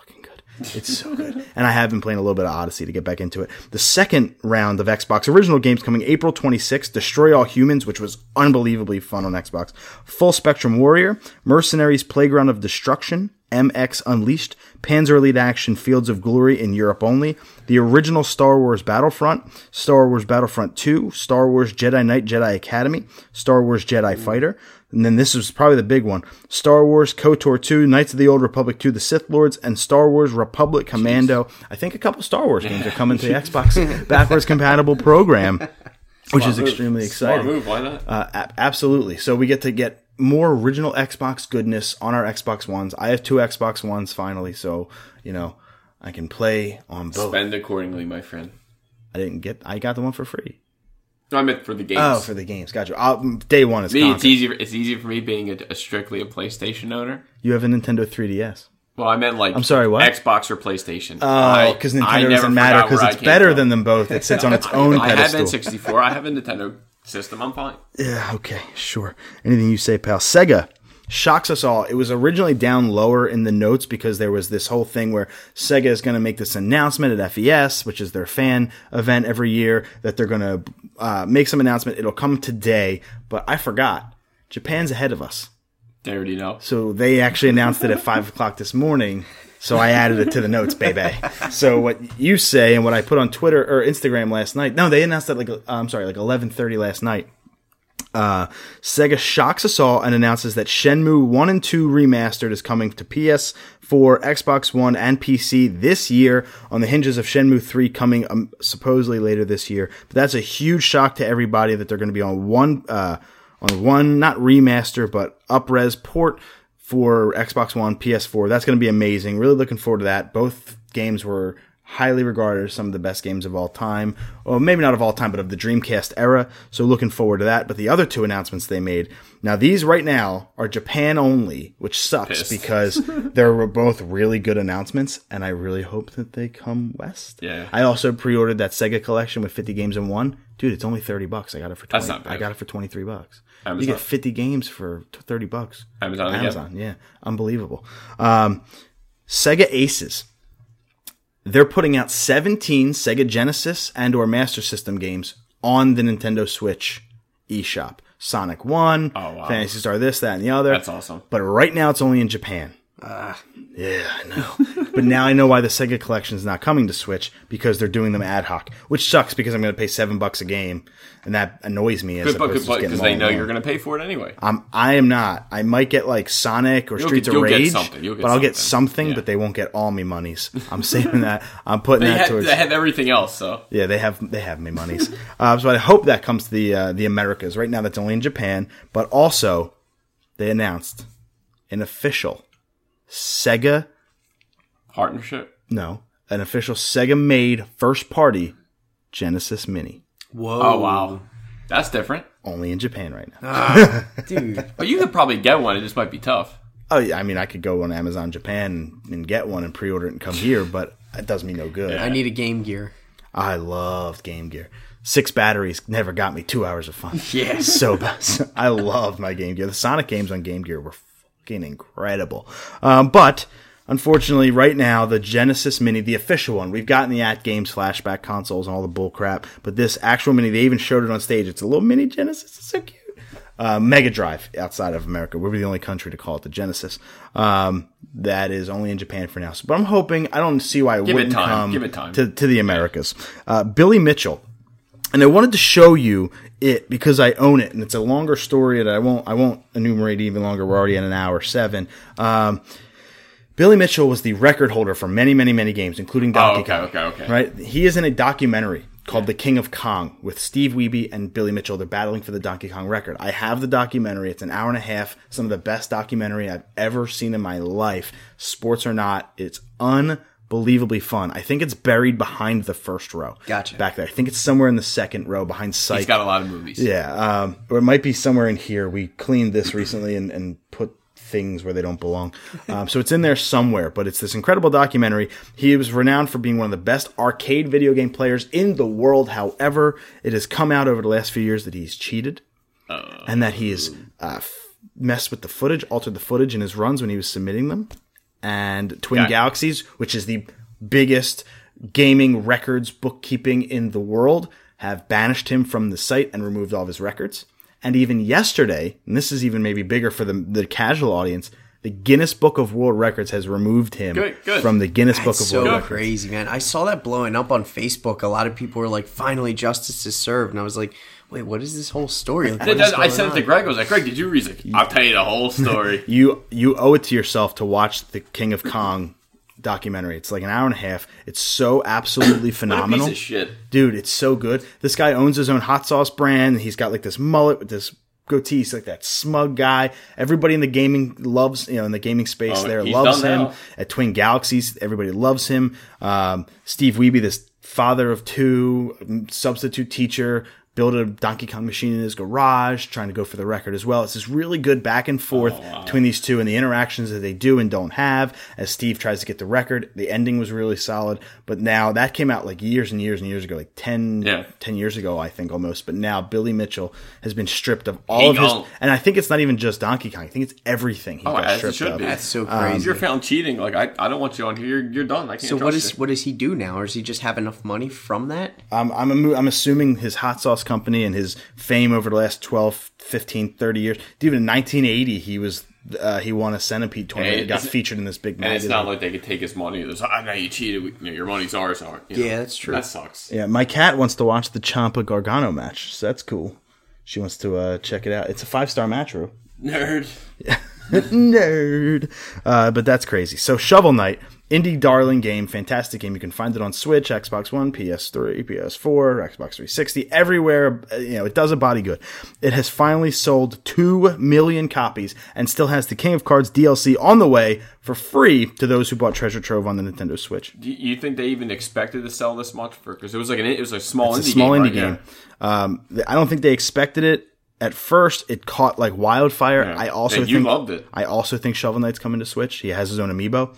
Anybody who has an amiibo, Nintendo has that partnership with. Shovel Knight is in Mighty Gunvolt. No, I'm sorry. Blaster Master Zero from Inti Creates. We had Matt Papa on the show. Check out that bonus episode when we interviewed Matt Papa from Inti Creates. Really cool. But Resident Evil 7 has passed 5 million copies sold. Resident Evil 5 is still the best at 7.2, and Resident Evil 4 is the most well-received. But RE7, 5 million copies. That sounds about right. Yeah, good for them. Yeah. They killed the game. It's a shame that game came out in January of 2017, because by the time Game of the Year awards came around, people had almost forgotten it because of the Switch and Zelda and Horizon Zero Dawn and such. A Way Out, which is that co-op, have-to-play-it-in-co-op prison escape game, that has already sold 1 million copies. I think it's been out less than a month. I reached out to Chris Shriver the other day and I said, "Hey Chris, have you found the No Way Out buddy yet?" He said, "No, I haven't." So that's our venture. When he's done doing his thing for Seussical the Musical, he'll be doing A Way Out with me, and it's only like $30. So looking forward to playing that game. A little prison break action. Sam, GTA 5. I know. You play GTA 5, right? I play GTA, yeah. I sent you the screenshot. I was like, this is unbelievable. It has passed $6 billion in revenue, making it the highest-grossing piece of media in history. It's outgrossed any film, game, or book to date. I almost didn't believe it. Like it's, but I did. It's on the top 10 list every month when we do this. Everything ever made, it's the most. $6 billion. I mean, that's like more than Harry Potter. More than 50 Shades of Grey, more than like Star Wars, more than Lord of the Rings. It's baffling. More than the Marvel universe. Yeah. I mean, I guess, okay. 10 times as much as the DC. When San Andreas came out, okay, great. It was fun game, but then after doing the same shit, like I just GTA 5 is revolutionary. I was over it. GTA 5 is you can play as 3 different characters, cycle between them at any time. They each have their own story. It's a different kind of GTA. Yeah. It's really effing good. Like really, really effing good. I bought it twice. 6 billion good, huh? Yeah, I bought it on 360 and Xbox One, so I've contributed to the $6 billion at least 120. Not 1 cent contributed. I don't play GTA Online as a lot of other folks do, but that's really cool for a video game like that to have that kind. Rue, you're gonna have to stop that. My cat is your cat don't give a shit making today. A ruckus today. She loves people, so she's a people person. She's a people person. she's a cadaver kitty. No, that's dead people. All right, moving on. Ikaruga is coming to Nintendo Switch. Moving on, because if you know what Ikaruga is, you're hyped. If you don't, moving on. Yokai Watch 4 is coming to Switch in Japan. Yokai Watch is a Damien has his smartwatch. Yokai Watch is like Pokemon, But ghosts instead of Pokemon, yokai are Japanese ghost mythology figures. So you're catching ghosts and they're on your team to battle as opposed to creatures. The third one is out now on 3DS in Japan. It has not come stateside yet. We've only gotten 1 and 2, but 4 is coming to Switch in Japan, which is what Level 5 said in our last podcast, that they would be bringing all their IP to Switch. So this is them making good on that.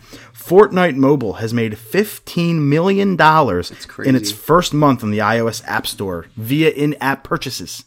Like, this isn't even on console. This is just a mobile version. Fortnite is that big. I mean, 15 million on a console or your friggin' app? Yeah, on the app. And just in-app purchase because it's free to download. Did you get on the Fortnite hype train? I've been playing a little bit of it, and I can't. You know what though? It's I need to play with other people. Okay. I think because like it's one of those games where I can see how it can get frustrating for you if you are trying to learn it by yourself and you play and you die and you play and you die and you play and you die. And it's just like after a while you just like, all right, I don't feel like playing anymore. I've never gotten into it. I like it. I appreciate it, I should say. I don't think I'll ever play it. I just the flavor of the week thing does nothing for me. You know, just Drake puts it on his Twitter, it blows up. Like God bless him. Dude, he's like, if you do this, I'll give you $5,000. He's like, oh yeah, he beat it. He goes, shit, I'm in my word. I'll be sending over 5,000. I was like, shit. Target put on its website that Kingdom Hearts 3 will release November 1st. I don't believe it. They keep saying it will release this year, but this ain't the first time Target kind of slipped up and gave out a release date. That's correct. So, November 1st, you watch. That's probably true. All right, we'll see at E3. E3's in 2 months, less than 2 months, until my favorite time of the year. Yeah, so November 1st is like, oh shit, okay, Target called it. Yeah, if they do it. I mean, that's Smash, that's Kingdom Hearts 3, that's potentially Pokemon, awesome. That's awesome. Crackdown, that's every. This could be great. This could be a great year for gaming. I thought 2017 was good. 2018 could be just as good. Star Wars Battlefront 2. The microtransactions are coming back. Pissed. April 18th. However, they're saying that it's only cosmetic. They're not the upgrading ones to make you better. Which I think is okay. That's okay. If you want to look cooler in a first-person shooter where you can't see your character, that's fine. Your money. That's your money. Yeah. You spend it on whatever you want. You poor soul. But apparently Yub or Yubnub or some Ewok thing is coming too. If I gave a shit, I'd talk more about it. Carchidi probably just turned us off. So shout out to Sean. But that's coming. Sea of Thieves is also getting new content in May to spruce it up. They're getting a new enemy type, new missions, new maps. I'm excited about that because Sea of Thieves, I want to love it. I love pirates. I love that whole theory and that whole genre. But I haven't bought it yet. I have no friends. No rush. I have no friends. Oh, that's the problem.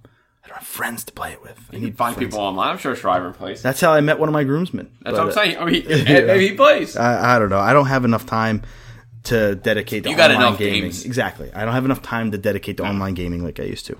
The Nintendo Switch version of Minecraft is getting Xbox achievements added to it. What? Let me wrap your head around that one. What? So the Nintendo Switch version, if you have right, and you're an Xbox gamer, because Microsoft owns Minecraft. They bought Minecraft. That let you carry over your stuff? If you're an Xbox player, you can earn your Xbox achievements on the Switch version, and whatever you get in the Switch version will transfer to your Xbox account. That's okay, I guess. That's friggin' cool. It just shows that we're all one family, that we're all happy. At least them two. Yeah, PlayStation's out here like... Not yet. Hey, they're on the top. $70 million. They're stone cold on the top. $70 million. For beers. That's right. 70 million consoles can do that for you. The Banner Saga 3 will be coming to Switch on 7/24. 1 and 2 will be coming before that. And we don't have an upcoming section because last week I went through like a ton. God of War is the big release. We know that that's going to be the big one. That's where everybody's going to be spending their money this week in the gaming. But Sam moving over to the movie section. And Damien, Black Panther has a release date for Blu-ray for May 15th, so I'm finally going to be able to see it. Good for you for holding off. That's so fast. After all the hype of this movie, I made props to you, Greg, for not going to the theater to go see it. Seriously. And I won't see it before I see Infinity War, dedication, which is the problem. Oh, you have... Well, I won't. I'm not. Oh, yeah. So tell me I'm going to. I'm not. Yeah. Infinity War's 4/26. We have tickets already. Yeah. Yep. Yeah, you're right. I was just saying. Me too. You have tickets? Where are you going to see it? Oxford Valley. Yeah, because I went to do the recliners. Yeah. So, yeah, I'm going at like 7:30 at night. Yeah. So I can't wait. Are you going Thursday or Friday? Thursday. Yeah, I couldn't wait. You have to. We are also doing Thursday at 7:30. So we will all be enjoying it. Spoil it for you guys. No, we'll do our impressions the next day. We always do. Because we have that Saturday. Well, when we do that episode, we'll give our impressions, but we won't do any spoilers. We'll let it gestate for a week or two before we do our big spoilery talk of it. But I won't be seeing Black Panther before it. I'll watch something on somewhere on YouTube. Probably already has, but we'll do the entire MCU in 20 minutes, and I'll watch that because I haven't seen any of the Thor films either. So it'll give me enough context. He has everything going on, Greg has no idea. I mean, I've seen every Marvel movie, but Thor movies. But the last Thor kind of, it sets up at least his whole end. I think it sets up. The hammer breaks, his mom dies, the sister, whatever she is, with the horns, she kills other people. We'll figure it out. The Hulk comes back and I'm good. Like, I got it. Okay. Doctor Strange is in there doing some shit. Yeah. I got it. Like, okay. I'm good. Okay. I'll see Ragnarok. I'm just not going to watch the other two Thor movies. Okay. I'm just not. Okay. I like to not be bored. That's fine. I'm just kidding, everybody. I'll probably watch them all. But not Black Panther. Won't watch it until it comes out on Blu-ray. But it's a day one buy for me. It should be. That's my birthday present to myself. You got to keep it going. Oh, by the way, happy belated. Thank you. Sam's 29. He's pushing. My last year, my 20s. I'm almost on the back nine. I have 1 month and 3 days of my 20s. Then you're on the back nine. Then I'm on the back nine. I'll be 30 in just over a month. Infinity War has sold more pre-order tickets than the last 7 Marvel films combined. That's what happens when you put together brilliant movie after brilliant movie leading up to this, man. And that includes Black Panther, which broke Fandango pre-order records for Q1 film. I just can't wait. Just get here already. It's crazy, man. You never thought we'd see that because we just had growing up so many one-off movies, and like they weren't all that great. I love the Sam Raimi Spider-Man series, minus 3. 2 was really good. 2 was insanely good.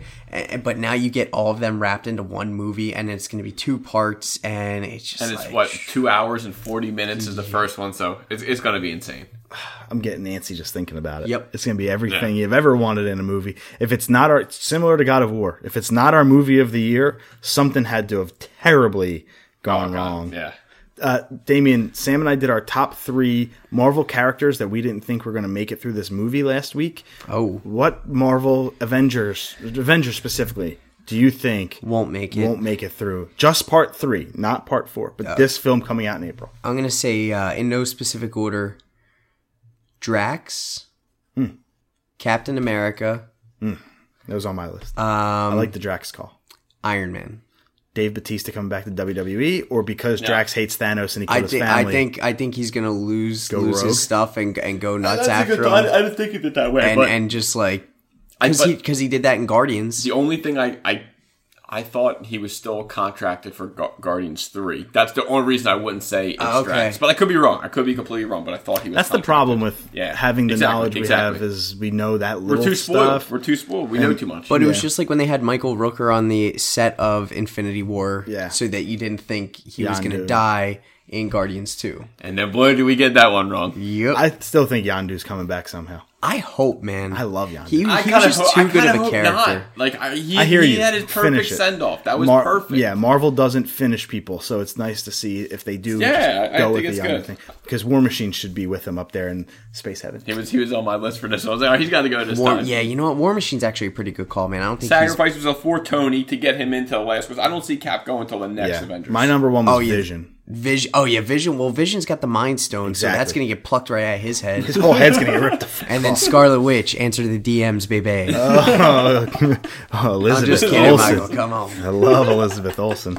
Jake Gyllenhaal says the answer to the question is no when he was asked if he will be the Batman in Matt Reeves' new film. Well, it's coming out in 15 years. Even if he is or isn't, I think he has to say it because technically it's still Ben Affleck. He is not officially dropped out of the role. I just don't know why he. Whatever happened to that? Like Affleck was so hyped up, and now he wants to back out of it. It's crazy. You never know.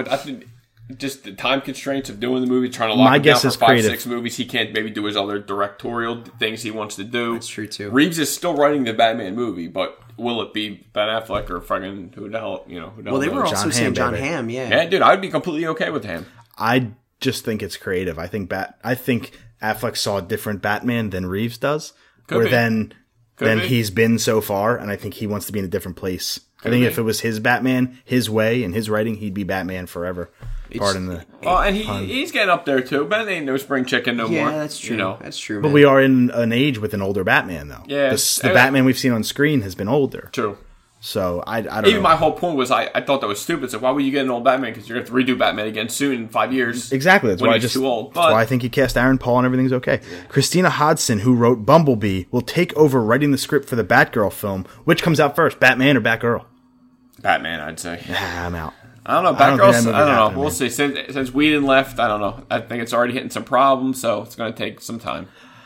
I have no faith. But hey, we got a writer. I'll take it. It's something. It's something. Which is like more than we have for the Batman film. And depending on how Bumblebee does. Matt Reeves is still writing it and directing it, so. Might see how this is going to be.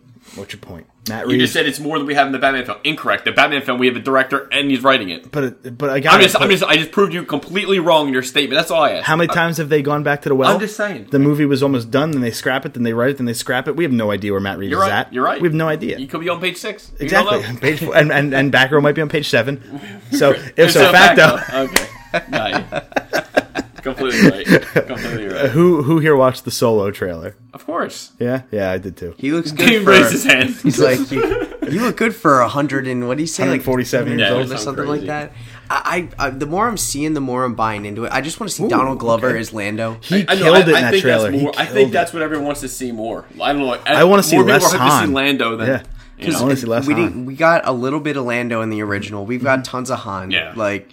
I don't know how Han's going to do. Chewie's going to be Chewie. He's going to have like his funny moments. Yeah. Just him talking. I don't know what they're doing with the Queen of Dragons, but I mean, you can't go wrong. She looks fantastic. You can't go wrong. Yeah. This trailer got me less hyped than I already was, which I wasn't already on the part in this pun hype train. Yeah. The only part of this trailer that got me hyped was the train. I thought that part was incredible. Yeah, I'd agree. I'm looking forward to those type of scenes. I'm going to see it for me. I'm going to see it in theaters regardless, but I'm not all about the guy. He has to win me over here. I agree with you 100%, but Donald Glover already has his Lando. He is so smooth and cool and collected. And he's just awesome on Legion, if you watch that show Legion. Oh, Donald Glover's on Legion? Yeah, dude, it's really good. Oh, by the way, they said that Infinity War will be rated PG-13. It got an official rating. I think it had to be. Yeah. Solo also got a runtime. It'll be 2 hours 15. Wow. Longer than I kind of was hoping, but... Hey, but we got Woody Harrelson to get us through. Oh, yeah. I forgot about Woody, He's in the trailer, too. Yeah, he's in the trailer. I like Woody. This is going to be an origin story, so they're going to spend the first third of the movie... Yeah, doing Han, just building up, and that's where it's probably going to lose me. No, that's where he has to win us over. That's probably going to lose me. If he loses us in the first 20 minutes, I think this movie fails. Yeah. It's just a hard role to take over, though. You're right. Harrison Ford. Do you try to be Harrison Ford, or do you try to be Han Solo? Either way, you're a loser. You have to find that happy medium. They're one in the same to me. Yeah. Truth. Indiana is Han is Harrison. That's how I look at it. Is the fugitive. Yeah. Is the fugitive. Is the president of the United States. I like that movie, man. That's a good movie. Toy Story 4 has confirmed June 21st, 2019. I kind of was happy with 3. Curious to see what the story's going to be. Yeah, it was a perfect high bow knot. It's a burnt out college dropout Andy. He comes back to Columbus, Ohio. Honestly, where it all began. Feel like this is they're to doing find this a legless Woody under the bed. Jesus Christ, no. This is a money grab. They know that this movie's going to make over $1 billion. You tied such a great bow on the third one. It was the perfect trilogy. The perfect trilogy? I liked it. I thought I got to rewatch 3 then. I liked it. I don't remember a thing about it. You can put it on right now. I'm going to still see the movie, but just that perfect story you told in 3 was perfect end. All right, let me see what you got, because I'm sure they're setting up another 3. I just don't know what I did hear that they're going to bring back Bo Peep. That was one thing I had heard, because she was obviously they kind of were oh, sorry, Woody, you don't have a side piece anymore. Because Buzz stole her. Yeah. I made that up, didn't I? No, Buzz and Jesse. And Jesse. Oh, yeah. No way! The cowgirl? Yeah. Oh, that's such a... Oh, I feel so bad for Woody. Yeah. He ain't getting a Woody. Did you see the new Incredibles 2 trailer? No. I think I only saw that one time. I don't think it did it. My new vow is to watch every trailer that we have in the rundown. I've skipped a bunch in the past. Yeah, we know. I've vowed to the audience and to Sam. You liked it. In front of The Gods and Men that I will watch every trailer. And I did. I got to rewatch the new one. This was the best trailer. I got to see the new one. This was the best trailer on our entire show rundown. No, it wasn't. The Meg was. Yeah, exactly. This was the best Incredibles trailer yet. Again, we're not married to the first one. Yeah, I've only seen it once. I got to rewatch it in a basement in Somerton. You know what I mean? Yeah. So this is movie I'm not glad to hear that it's better than what I was thinking. Yeah, it's 2 minutes and 12 seconds. It's worth when you're taking the kids to the pool. Yeah, it's the best. Perfect. It's a good time to watch it. So Donnie Yen, who was the older Asian gentleman in Rogue One, has been cast. IP Man also. What's up? He was in the IP movies. Yep. He is cast as a new character, Commander Tung, in the new Mulan live-action Disney film. I'm all for it. Yeah. I enjoyed him a lot. I am not looking forward to the Mulan, though. I never saw Mulan. I just don't care for it. It wasn't one that was like... I saw like Pocahontas. It didn't do anything for me as a kid. Like Lion King was something I loved. Of course. Like stuff like that. Give me the talking animals, Little Mermaid, Lion King, those type of movies where it's not real. Mulan is like real. It happened. So Pocahontas happened. Yep. Well, at least a version of it. Yeah. Beauty and the Beast, talking clocks. Yeah. Sign me up. Yeah. You know what I mean? Gandalf has a clock. Come on now. Yeah, now you're speaking my language. When I am talking inanimate objects, but people hate the ice cream Pokemon. But if he was in Beauty and the Beast, he'd have been everyone's favorite character. Don't tell me I'm wrong. Probably. Don't tell me I'm wrong. Right. Rampage doesn't really offer much of anything new as a giant monster movie, a video game adaptation, or a Dwayne Johnson vehicle, but it still checks all the boxes expected from it, offering one just enough entertainment value to not make you completely hate it. Rampage will never be mistaken. So right. Rampage will never be mistaken for a good movie, but that it could have been so much worse is a small victory indeed for aiming so low. Rampage is utterly ridiculous, campy, and yet so self-aware that it's kind of dumb fun. 5.0. I'm going to say, is this out of 10? 10. And it's decimal scoring. I'm going to go a 6.3. 5.5. Yeah, dude, I saw it yesterday with Neilmon. It was funny because we were actually going to see Ready Player One at 12 o'clock in Chamonix. Sold out somehow. Just thought that was 2 weeks later it sold out. Insane. So we saw Rampage. And, dude, word for word, Greg, that's like the dead-on perfect review. I like Jumanji way better. This was one of Rock's, like, movies. In the end, you get your monster bash where you want to see. It barely saves the movie. It's like it's just under good. You know, it's right there. But the source material, like they don't have anything to go on. Lizzie, Ralph, climbing buildings, punching bitches. You know, like that's what Rampage is. Like you, like I said, the ending you catch that. So it's like you can miss the first hour. What was better, Rampage or the rebooted Godzilla with Bryan Cranston? Godzilla.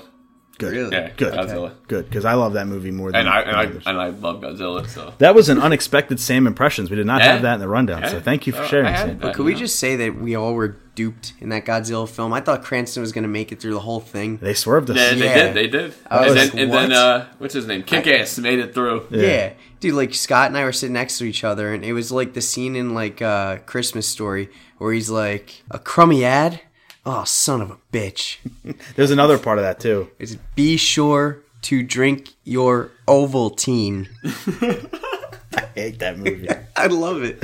I just like that part. It's just like, oh, son of a bitch. Did you ever see the... sorry. Back to the Rampage thing, actually, before I was going to go into Paterno. Yes, the sequel, first of all. No, which was god-awful. Back to the Rampage thing. It made $2.4 million on the Thursday night. Seems low. For The Rock? Thursday. Yeah, I guess for The Rock, but it's only for Thursday.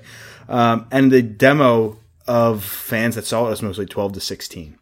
Yeah, of course. So Sam, 28. Snuck it in there. Man. Sam is the both. Actually, you're those two ages combined. I was 29 when I saw it. 12 and 16, you're that. I was a new man. Now, is that what Brad Maddox did a couple years ago with Xavier Woods? Oh. Rampage. Oh, shit. Oh, that's good. Xavier Woods was better in TNA. Is that an unpopular opinion? Austin Creed. Austin Creed, yeah. No, I agree. Yeah, he was better in TNA than he is right now in WWE. I wish they would break the New Day up. I met him, too. He didn't seem too thrilled. I met him Tuesday night. I was like, hey, Xavier. He was just like looking at me. I'm like, can I get a photo? He's like, shook his head. I'm like, well, guess what? I don't care. I'm never going to meet you again my whole life. I'm going for it. Except for next year in New Jersey. Yeah. I'll see him at, oh no, never mind. Carnegie Deli's closed. Crap. Are you, did you see the new Paterno movie, the Penn State movie on HBO? I did not see the movie. Al Pacino is Joe Paterno. He looks just like him. I watched it. How was it? Interesting. I deleted it from my DVR. Really? Was it uncomfortable? That's why I think. Wow. Because we're so close to it. We record and live so close to it. But how was Pacino? Well, first, okay. Before my thoughts, HBO's Paterno is an interesting look into the key point of Joe Paterno's life. Unless you were living under a rock, you won't find any new information or worthwhile revelations here. I agree. What you already know and how you already feel about Joe before watching this is how you'll leave once the credits roll. I agree. Yeah. HBO's film Paterno does not answer the lingering questions about the once-beloved college football coach. Whoa. This is not a 0.0 or 0.5. This is an awkward one. Yeah. What do you got? 6.2. What do you got? I'm going to go a 4. 6.7. Okay. I was close. Okay. So how was Pacino, though? Pacino was great. Okay. Let me rephrase. Pacino was Pacino. Okay. Which is good. There's really nothing bad about that. He was Al Pacino. I do want to watch the movie. He's an aging Al Pacino. Yeah. They do cut real footage from the games, which was cool. Like when he got his 400th win, that's where they started. They started on the day he got his 400th against Illinois. That's pretty. You like it. It just sucks. Yeah, we are so close to the situation, and we're so close to it that I'll, and I've never been a Penn State fan. I grew up a Michigan fan, so actually I hate Penn State. So I never grew up with that mystique of Joe Pa being the god among men that he was on that campus. So my vision of him is not tainted, like the yogurt I ate this morning. But that's what that is. Cedar Rapids. It must have been the tainted yogurt. But it was exactly what you expect. Listen, the Sandusky thing, it's over. Yeah. Yeah. Let's put it in the past. Yeah. It made a movie about it 6 years after it happened. True. Usually that's like the statute of limitations. You want to wait that long, but they made a 9/11 movie in 2002. So I think it was called 9/11. I just think they run out of ideas and they just got to, let's crank something out. Yeah. Jumanji, Welcome to the Jungle, punk. Take a look around. It's Limp Bizkit fucking up your town. Has topped Spider-Man from the 2002 Sam Raimi Spider-Man as Sony's highest grossing domestic film of all time. I had no expectations for that movie. Nope. I had zero. I had zero. And what did you think of it? I didn't even see it yet. Didn't see it yet. Okay. We were gonna rent it the one night. It's still on the to-do list, but I was like, all right, no Robin Williams, like probably no ties to Kirsten Dunst or anything else. I'm like, they were like, oh, we're gonna tie it into Robin Williams. Did they tie anything? I didn't see it yet. I think there was a small reference to Alan Parrish. Yeah, there was a small reference there. But I was not expecting anything from this movie. So when I went, I had no expectations. Right. It was way better than I thought. See, I laughed. I just thought it was going to be another Rock, Kevin Hart, same stuff that they'd done. But it got great reviews, and I'm like, and Jack Black, who I love. He was hilarious. He said Jack Black stole the show. Yeah, he was hilarious. Nice. He kind of made it for me. And just like what I said before, to me, Jumanji was way better than Rampage, way better. So I mean, It's just funny that it just topped all the Spider-Mans. That was Sony's highest film. David Litch, the director of Deadpool 2, will be directing the Fast and Furious spin-off with The Rock and Jason Statham, both of whom have been a topic on this show today. Yeah, I wonder where they're going to go. Is Vin Diesel going to go? Obviously, we know Tyrese ain't going to make an appearance.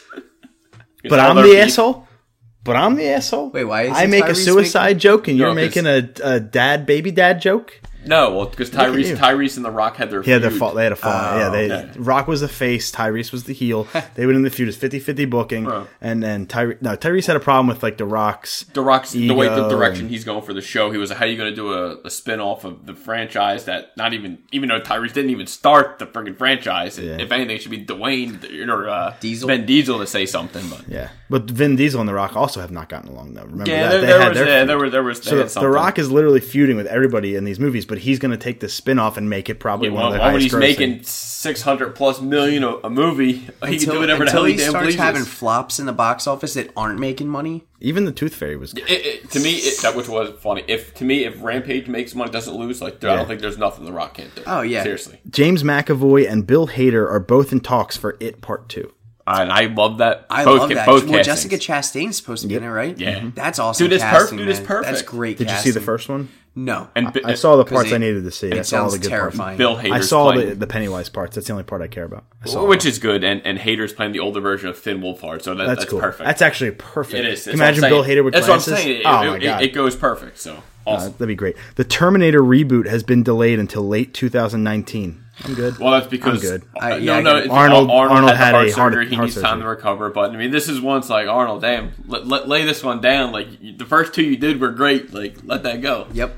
And what was my most hyped trailer of the week? The Meg got a trailer, and no, not a woman. Short for the Megalodon. Short for the Megalodon, which was Jason Statham, which is where I got my question from. But just who would have thought Jason Statham in like a shark movie? So Jason Statham. Is it like a comedy, horror comedy? Nah, like the trailer. Jaws. It's like a new Jaws. Think Deep Blue Sea 2. Okay.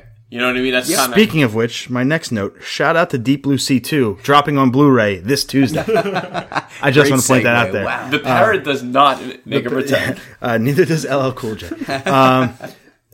Thomas Jane was in it. That would be awesome. The Megalodon, it starts off, there's a ball rolling down the hallway. A little girl picks it up. She's in this underwater glass thing. If you saw Deep Blue Sea, think of that. And then all of a sudden... You see behind her, these giant jaws come up and bite the glass, and then Jason Statham runs in, and there's teeth marks. Yeah. Did you watch the trailer? Yeah, oh God. It was friggin' hype. If you guys don't know what a megalodon shark is, I just do your research. It's a mythical shark that's 40 to 70 feet long. Right, but it's mythical as in it's And to be honest, it can still be there. There was, I don't even know if I said this before, but it was like 3-4 years ago, they had this female shark with like a transponder on it, and then... All of a sudden, it just got taken and just nosedived to like over like 5,000 feet below. We've never went down that far ever. And then the transponder came like on shore like a week later. Something just ate this shit. But I'm thinking, that's why I said Megalodon. I believe it. It's still there and ate this freaking thing. So it was like 10 feet big. So it's a 70-foot shark, and they are trying to recreate Jaws. They're doing the scene with all the people falling off the boat. They're doing a scene on the beach where it comes up and people are playing. They're doing all those tropes that the Jaws movie did, Jaws franchise did. Yeah. But this is... The trailer did not make it look like horror. The trailer made it look like it reminded me of the 10 Cloverfield Lane trailer. How it had that sweet song going on. I forget what song it was. Yeah, when they're all in the basement playing video board games and everything's happy, and then all of a sudden it shakes and then it turns into that kind of horror trailer. This did the same thing. It was that beach fun music. Everything's all fine. I will 1,000% see it, and I'm going to see it in 3D. Because IMAX even because this is a movie that fits that giant shark movie. Humongous shark, I'm in. I love shark movies. They made a joke like, "Do you watch Shark Week?" And I was like, "Oh, that was good." Yeah, Jason Statham. This is a movie from him. I will want to see. Oh yeah, he is in it. In the Meg. Yeah, no he is. Oh yeah. You know who else is in it? U-Turn from Weeds. Did you ever see Weeds? No, that's right. You got to see Weeds. Weeds is a fantastic show. In the box office, my favorite segment of the week every week. This week, my screenshot captured the top 25. Coming in at number 25 was Boggy 2. But for the top 10, number 10, Isle of Dogs at $4.5 million. Number 9, falling from number 5 at $4.8 million, Pacific Rim Uprising. Falling from number 6 to number 8, Sherlock Gnomes at 5.3. New to the list at number 7, Chappaquiddick. We tried this before. It didn't work out. Chappaquiddick at $5.7 million. Number 6, falling from number 4, I Can Only Imagine. $7.8 million. I can only imagine what that film's about. Falling from number 2 to number 5, Tyler Perry's Acrimony at $8.3 million. From number 4, falling from number 3 at 8.7, Black Panther. New to the list at number 3, Kudos at $20.5 million. John Cena in Blockers. So kudos to that movie. Awesome. I want to see that movie. I've heard it's funny. Yeah, it looks funny. It looks very funny. Number 2, falling from number 1 at 24.6 is Ready Player One. And number 1, new to the list, we saw it coming at $50.2 million, A Quiet Place. Wow. Oh, wow. That looks good, too, man. That really does look good. And it's gotten glowing reviews. Everyone I've talked to said it's fantastic. I'm not going to see it because I'm a pussy. Chris Pratt made like an Instagram. He's like, guys, stop what you're doing. Go see this movie. You have to see this movie. It's so good. He raved about it. No, I'm jovial when I say that I'm not going to see it. I probably am eventually. Tom Flynn and Ashley love that kind of shit. So I'm sure I'll get roped into that crap. Moving over to the TV space, Jessica Jones renewed for season 3. No surprise there. Season 2 was kind of flat for me though. I was like, all right, the mom, I get it. Okay, cool. I like Kilgrave. I like having like an actual like. But he was only in it for a short amount of time, right? Which, to me, that was like my... I just wanted to see him no matter what. But season one was better to me. Way better. I thought it was better. Again, I thought the season was slow. But the last episode was obviously the best episode of the second season. Yep. But I mean, hey, no surprise. These shows will keep going. Sam, Gotham took a turn where it finally started to put the ball in motion of who the Joker really is. You watched it. What'd you think? Yeah, so it's like... obviously, we know this... The current Joker, Jerome gets his face cut off, blah, blah, so it's like the new 52 Joker. So then he introduced that he has like a twin brother. Right. And then kind of... So it's not... So Jerome is technically not the Joker. Everybody was Joker right. Was like the tease too, and then something happens in the season finale that was last night. I think it was Thursday night. Yeah, it was Thursday night. And something happens where it's like this shift, and it looked awesome. So I definitely... You should check the last episode. They said going into the season that the Joker reveal was going to be... Dude, and Cameron Monaghan, dude, he's awesome. He's so good. He was awesome. He's awesome in Shameless as Ian. And he's awesome as the Joker. Colton Haynes is coming back to Arrow as a series regular. And I'm happy for that, man. Yeah, because they needed, like, because we haven't had Thea, so we haven't really had Speedy. So to get Arsenal back is pretty cool. Yep. He made, like, a pretty funny Instagram. He's like, yeah, awesome, guys, I'm going back to the Arrow family. Shit, I got to start working out. I just thought that was funny. That guy's in great shape, man. Well, when he came back, he even said, like, he came back, like, a little chunky. He wasn't, like, you know, as fit as he was when the show first started. But, hey, he'll get back in the training. He'll be back. Sam, are you a fan of Netflix? Of course. Damien, are you a fan of Netflix? I certainly am. This is the first, up top, it says a hashtag this. So I'll let you get that, dude. I'm going to read my notes word for word. Hide your kids, hide your wife. Fuck you, Netflix. Fuck you, Netflix. Fuck you, Netflix. Okay. They canceled Everything Sucks. That was my... He's been singing the praises of this show. I think every guest we've had, they've watched out Everything Sucks. Every guest. I guess it does suck because you got canceled, bitch. Fans, including me, have been petitioning on Twitter to hashtag renew everything sucks. If you watched it, if you liked it, if you didn't, go on Twitter, hashtag renew. Do you want to join Netflix in my rant? And hashtag renew everything sucks. Tag at Netflix. You got to get this back on the air for season 2. Someone's got to pick it up. I don't care if it's FXXXXX. It's got to come back for a season 2. It was so good. I loved every second of it. And to only get one season of these characters is a disappointment to me. So I won't say it a fourth time, but piss off, Netflix. Kidding aside, I know how it is. If you get so invested in a show and you love it, and then it just gets canceled and you just ripped your heartstrings right out. But it's only one season. I only get to watch 5 hours worth of the show before I never watch it again. That's heartbreaking to me. I want to see more of this universe. I think they got to just renew stuff and let it breathe. And give it at least 2 seasons. Yeah, I agree. If you're going to invest in it enough to make it a Netflix original... You should want it to be successful. There's just too many shows on Netflix. This is like right. This is where it hurts Netflix. There's too much to watch. This is unfortunately a byproduct of the massive amount of shows on Netflix. This is just an innocent bystander that got the knockout game in the middle of the street. It's gone. I'm very, very upset about that. We've hit our F word quota for the week, but I was saving for the entire show. You're done. I will be putting in the description of this episode warning graphic language. So even though we do advertise this as an explicit show, if the kiddies are listening. Fuck you, Netflix. Sacha Baron Cohen has been cast in the lead role for a 6-part Netflix spy drama called, and this is really original, The Spy.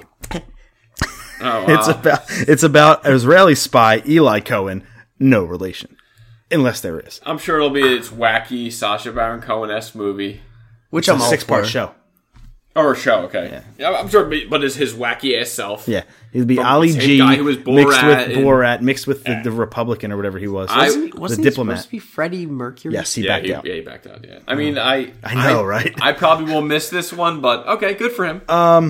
Is it coming to Netflix? Yeah. I'm probably going to watch it.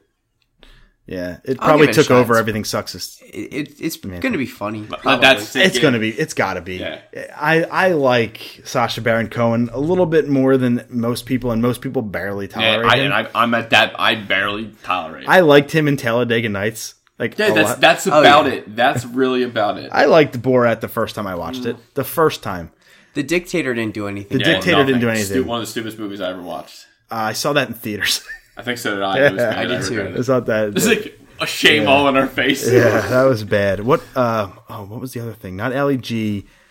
Oh gosh, what was it? Bruno. Bruno. I didn't even see it. I watched that too. That was terrible. There is going to be a spinoff for the Bourne series, but it will be a TV show, not a movie. And the pilot has been ordered by the USA Network. I'm okay. Like I liked the Matt Damon movies. I liked the one with Jeremy Renner. But I don't need a TV show. Depends. Of the Bourne. Yeah, I don't need it. I don't know. I thought you'd be more hyped for this. No, I should, but it's just like, again, there is so much television. Yep. Yeah. This is not enough for me to bring it in. Okay. Matt Damon's not going to be in it, so there's no point. What if he makes it cameo? Okay. If you want to introduce his storyline. Kind of like how Cooper did Limitless. Mm-hmm. Yeah, but that wasn't even enough to pull me in. Right. So, yeah. Just when I was out, they're trying back in. No. Sam, the long-awaited Young Justice Season 3. Apparently the voice work... Oh, you're excited too? Oh, yeah. Dude, this is one of the best animes they ever made. The voice work is apparently done for all 23, I think they said, episodes. It's just now, like, we're getting to the point where I need to hear more about their streaming service. How much is it going to cost me? When's this going to drop? You know, like, to me, I need to start hearing that. My guess is $7.99 a month for the DC streaming service. Would be perfect. I think that's acceptable. Money. If it's 10, they got my money. I'm going just for this even if it was just this show alone. I agree. And we still have the Titan show, too. So it's like we're getting some more shows here, but... And Krypton Sci-Fi. Yeah. So, okay, great. Can't wait. Come out, please, this year. Thank you. Game of Thrones Season 8 just wrapped up a battle that took 55 nights to shoot, more than double the show's previous high for a battle. That's crazy. I know. Could you imagine? So that's got to be the final battle. I would have to imagine. It's... I don't think the show ends with a battle. I think the big battle comes in the second to last episode, and this final episode just wraps it all up. The hype is so real. The hype is so real. Dude, we still got about a year, baby. That we have to wait a year. I know. A year. I'll be 30. What if it sucks? No, dude. I have complete faith. They never steered us wrong. Damien's going to be a father. Dude. Yeah. By the time this comes, it'll be fun to watch that with the kid. Oh my God. Yeah, started right. The kid won't remember that. But the kid is a little Hulkamaniac, so I'm excited about it. That's really cool. But anyway, Preacher Season 3 is coming June 24th. Yeah, you watch that show on AMC? I have not watched that. Yeah, it's Seth Rogen, you know, his writing partner. They do a good job.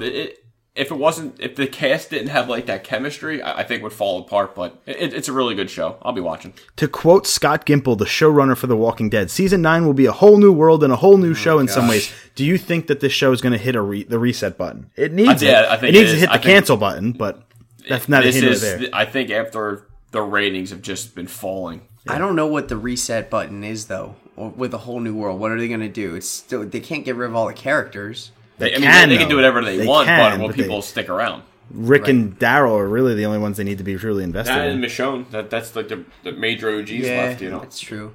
The band Cruiser from Philadelphia, as we go into the music section, has released a new single called Mind Eraser. On 4/19, it'll be out. You can pre-order it now on iTunes for $1. Please go do it. But Sam, we got our Hidden in Plain View tickets. Yeah, Greg sends me a text. It was just like, tickets to him, and I was like... Is that just your ticket, or did you order one for me, too? And I said, I got you, pal. My $20. Dude, after taxes and fees, $21. I gave Sam a discount. That's a steal. And I'm only going to ask for $20 because I'm a good friend. And I bought him his Infinity War ticket for, I think, $38. And yeah, it's probably really, like, it's crazy. I think it's 26, 23, 23 maybe. That's why I don't like Regal. Yeah, I can't do it, but we're doing it. No wonder why Greg doesn't go to the movies. Yeah, we're doing. I have a Regal 10 minutes away. You know, it's easy for me. And announced yesterday, artificial selection from Dance Gavin Dance will be available June 8th, which is a lot shorter than we thought. Yeah, that's a day one buy. I pre-ordered it already. Already pre-ordered it, and with that comes their first single that they came out with recently that we talked about, the music video. What's it called? Midnight Crusade, I think. Already have it pre-ordered, ready to roll. And it's right there. By the way, the new Jukebox record, Off to the Races, 10 out of 10, great record. Go pick that up. But we have a couple stories here in other. Harry Potter and the Cursed Child, the Broadway play, has broken the record for the top-grossing play in history. It picks up 19 years after The Deathly Hallows. It's just crazy that Harry Potter, it's like continued, like it's still huge. It'll be huge forever. This will be huge until we're old. At least. Yeah, I mean, dude, think about it. It's been around, 17 years now? Yeah. And I've read the books. The books are awesome. Yeah, I read the books. The movies I kind of dropped off on. I like Harry Potter, but I wouldn't say I'm a Harry Potter guy. I'm like a Star Wars, Marvel, DC before. Like those are my interests before. Yeah, Harry Potter is like the new PJ Masks, you know? See, anybody who has a child or anything along those lines, or any nephews, nieces, you got that. I've seen and heard of PJ Masks. Yeah. I bought a lot of PJ Masks stuff for me. I mean, my nephews in the past year or two. Good save, buddy. Empire Records, one of my favorite movies of all time, my number 2 and my top 3, is getting a Broadway show. That is so amazing that I put it on our Facebook page. So go ahead and search We Podcast and Know Things for more details on that. But Lord of the Rings, The Fallen Gondolin book will be releasing this August. What's the story? I'm assuming... It's a continuation. It's like some other big, huge battle. I'm assuming it's a violin that you can float across a river like a gondola. God. And it fell off of something. Well, get Peter Jackson. We need another Lord of the Rings movie then. Let's go. Well, they're supposed to do a show, too. Oh, yeah. Dude, they drop $1 billion on it. Wow. Amazon's no joke. And they're committed to 5 seasons. When's that coming out? Next year? Yeah, next year? Yeah. Oh, man. Got a lot to look forward to, man. Dude, I was like, I'm in. I don't care. I'm in. No, we are not joking with our last story of the night. There is a Rick and Morty and Dungeons and Dragons crossover comic book coming. Not a joke. I need to get into Rick and Morty, I feel like. Dude, I have both seasons. I just didn't start it yet. No, I watched it. I'm hoping this week I can get to more of a Bob's Burgers. I've heard that it's sad at times. Yeah, too. Dude, I've heard nothing but good things. But Greg is the only person to say something bad about Rick and it's Morty. Not even bad. It just doesn't do it for me. Yeah, I think it's exactly what you said. Yeah. It just didn't do it for me. But we are at that time, gentlemen, for our pick of the week. Well, finally, I got to this anime I've been trying to get to. Alex bought me like the first season for Christmas, so I finally got to it. It's called Drifters. It's based on I know Drifters. It's the sequel to Initial D. No, but it's based off like great leaders of like feudal Japan, like Oda Nobunaga and it's like Shinsama Toshiya, like actual people. So it's like they're plucked from their timelines. They have to fight in this other world against like. The enemy's called the Ents, and it's bloody, it's gory as shit, but it's also funny too. But I just thought it was such an awesome anime. It got signed for season 2 that's coming next year, so definitely check it out, Drifters. What is your pick of the week? I would have to say, I mean, obviously just after last weekend, if you guys don't have WWE Network, first month is free. Go check out NXT TakeOver. Or it's not everybody's like cup of tea, I guess, but hey, for free, just go for it. And also, if you're a basketball fan, Philadelphia 76ers are playing their first playoff game in 6 years since 2012. Tonight. 8 o'clock. Hell yeah. And I'm telling you what, man, I got a real good feeling that they might be able to make it to the finals. If the Eastern Conference Finals, if not the NBA Finals this year. Mm-hmm. LeBron's not a complete team, man. You can beat one guy. You can they're just too good right now. If they're too good without Embiid, when he comes back, they're boom.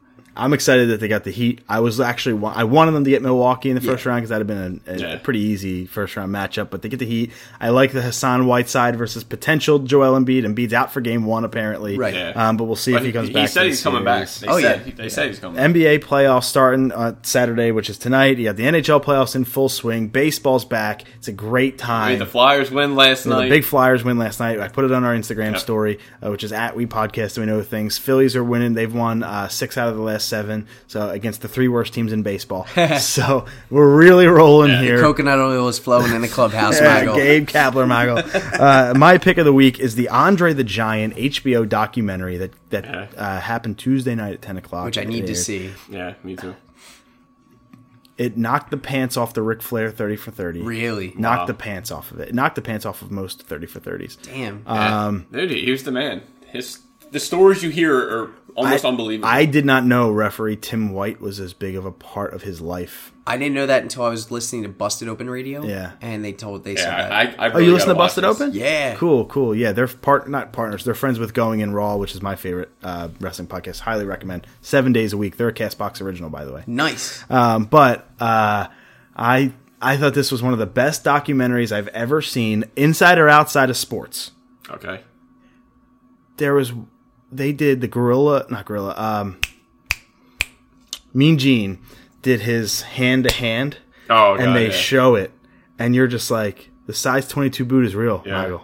And one of the funniest things, I think it was... Under a giant baby. It was actually... Hulk Hogan put a picture of one of his movies. I guess because he just finished the movie. He goes... The Princess Bride? One of the few times I felt puny in my life. He's next to Wilt Chamberlain and Andre the Giant. Yeah. I was like, holy wow. shit. Dude, that alone puts it in perspective. Like, holy shit, he wrestled was a giant. He wrestled over 5,000 matches. It's insane. You don't realize how much he traveled. He traveled all the time. Did you know he had a daughter?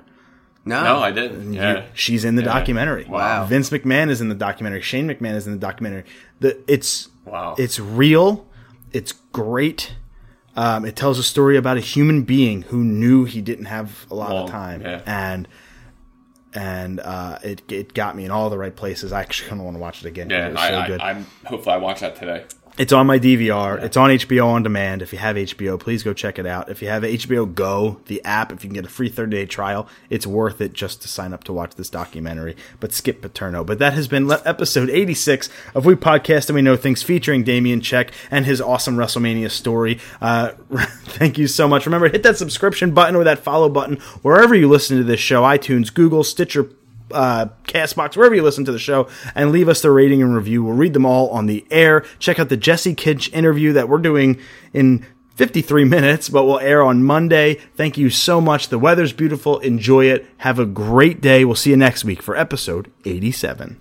Goodbye, Michael.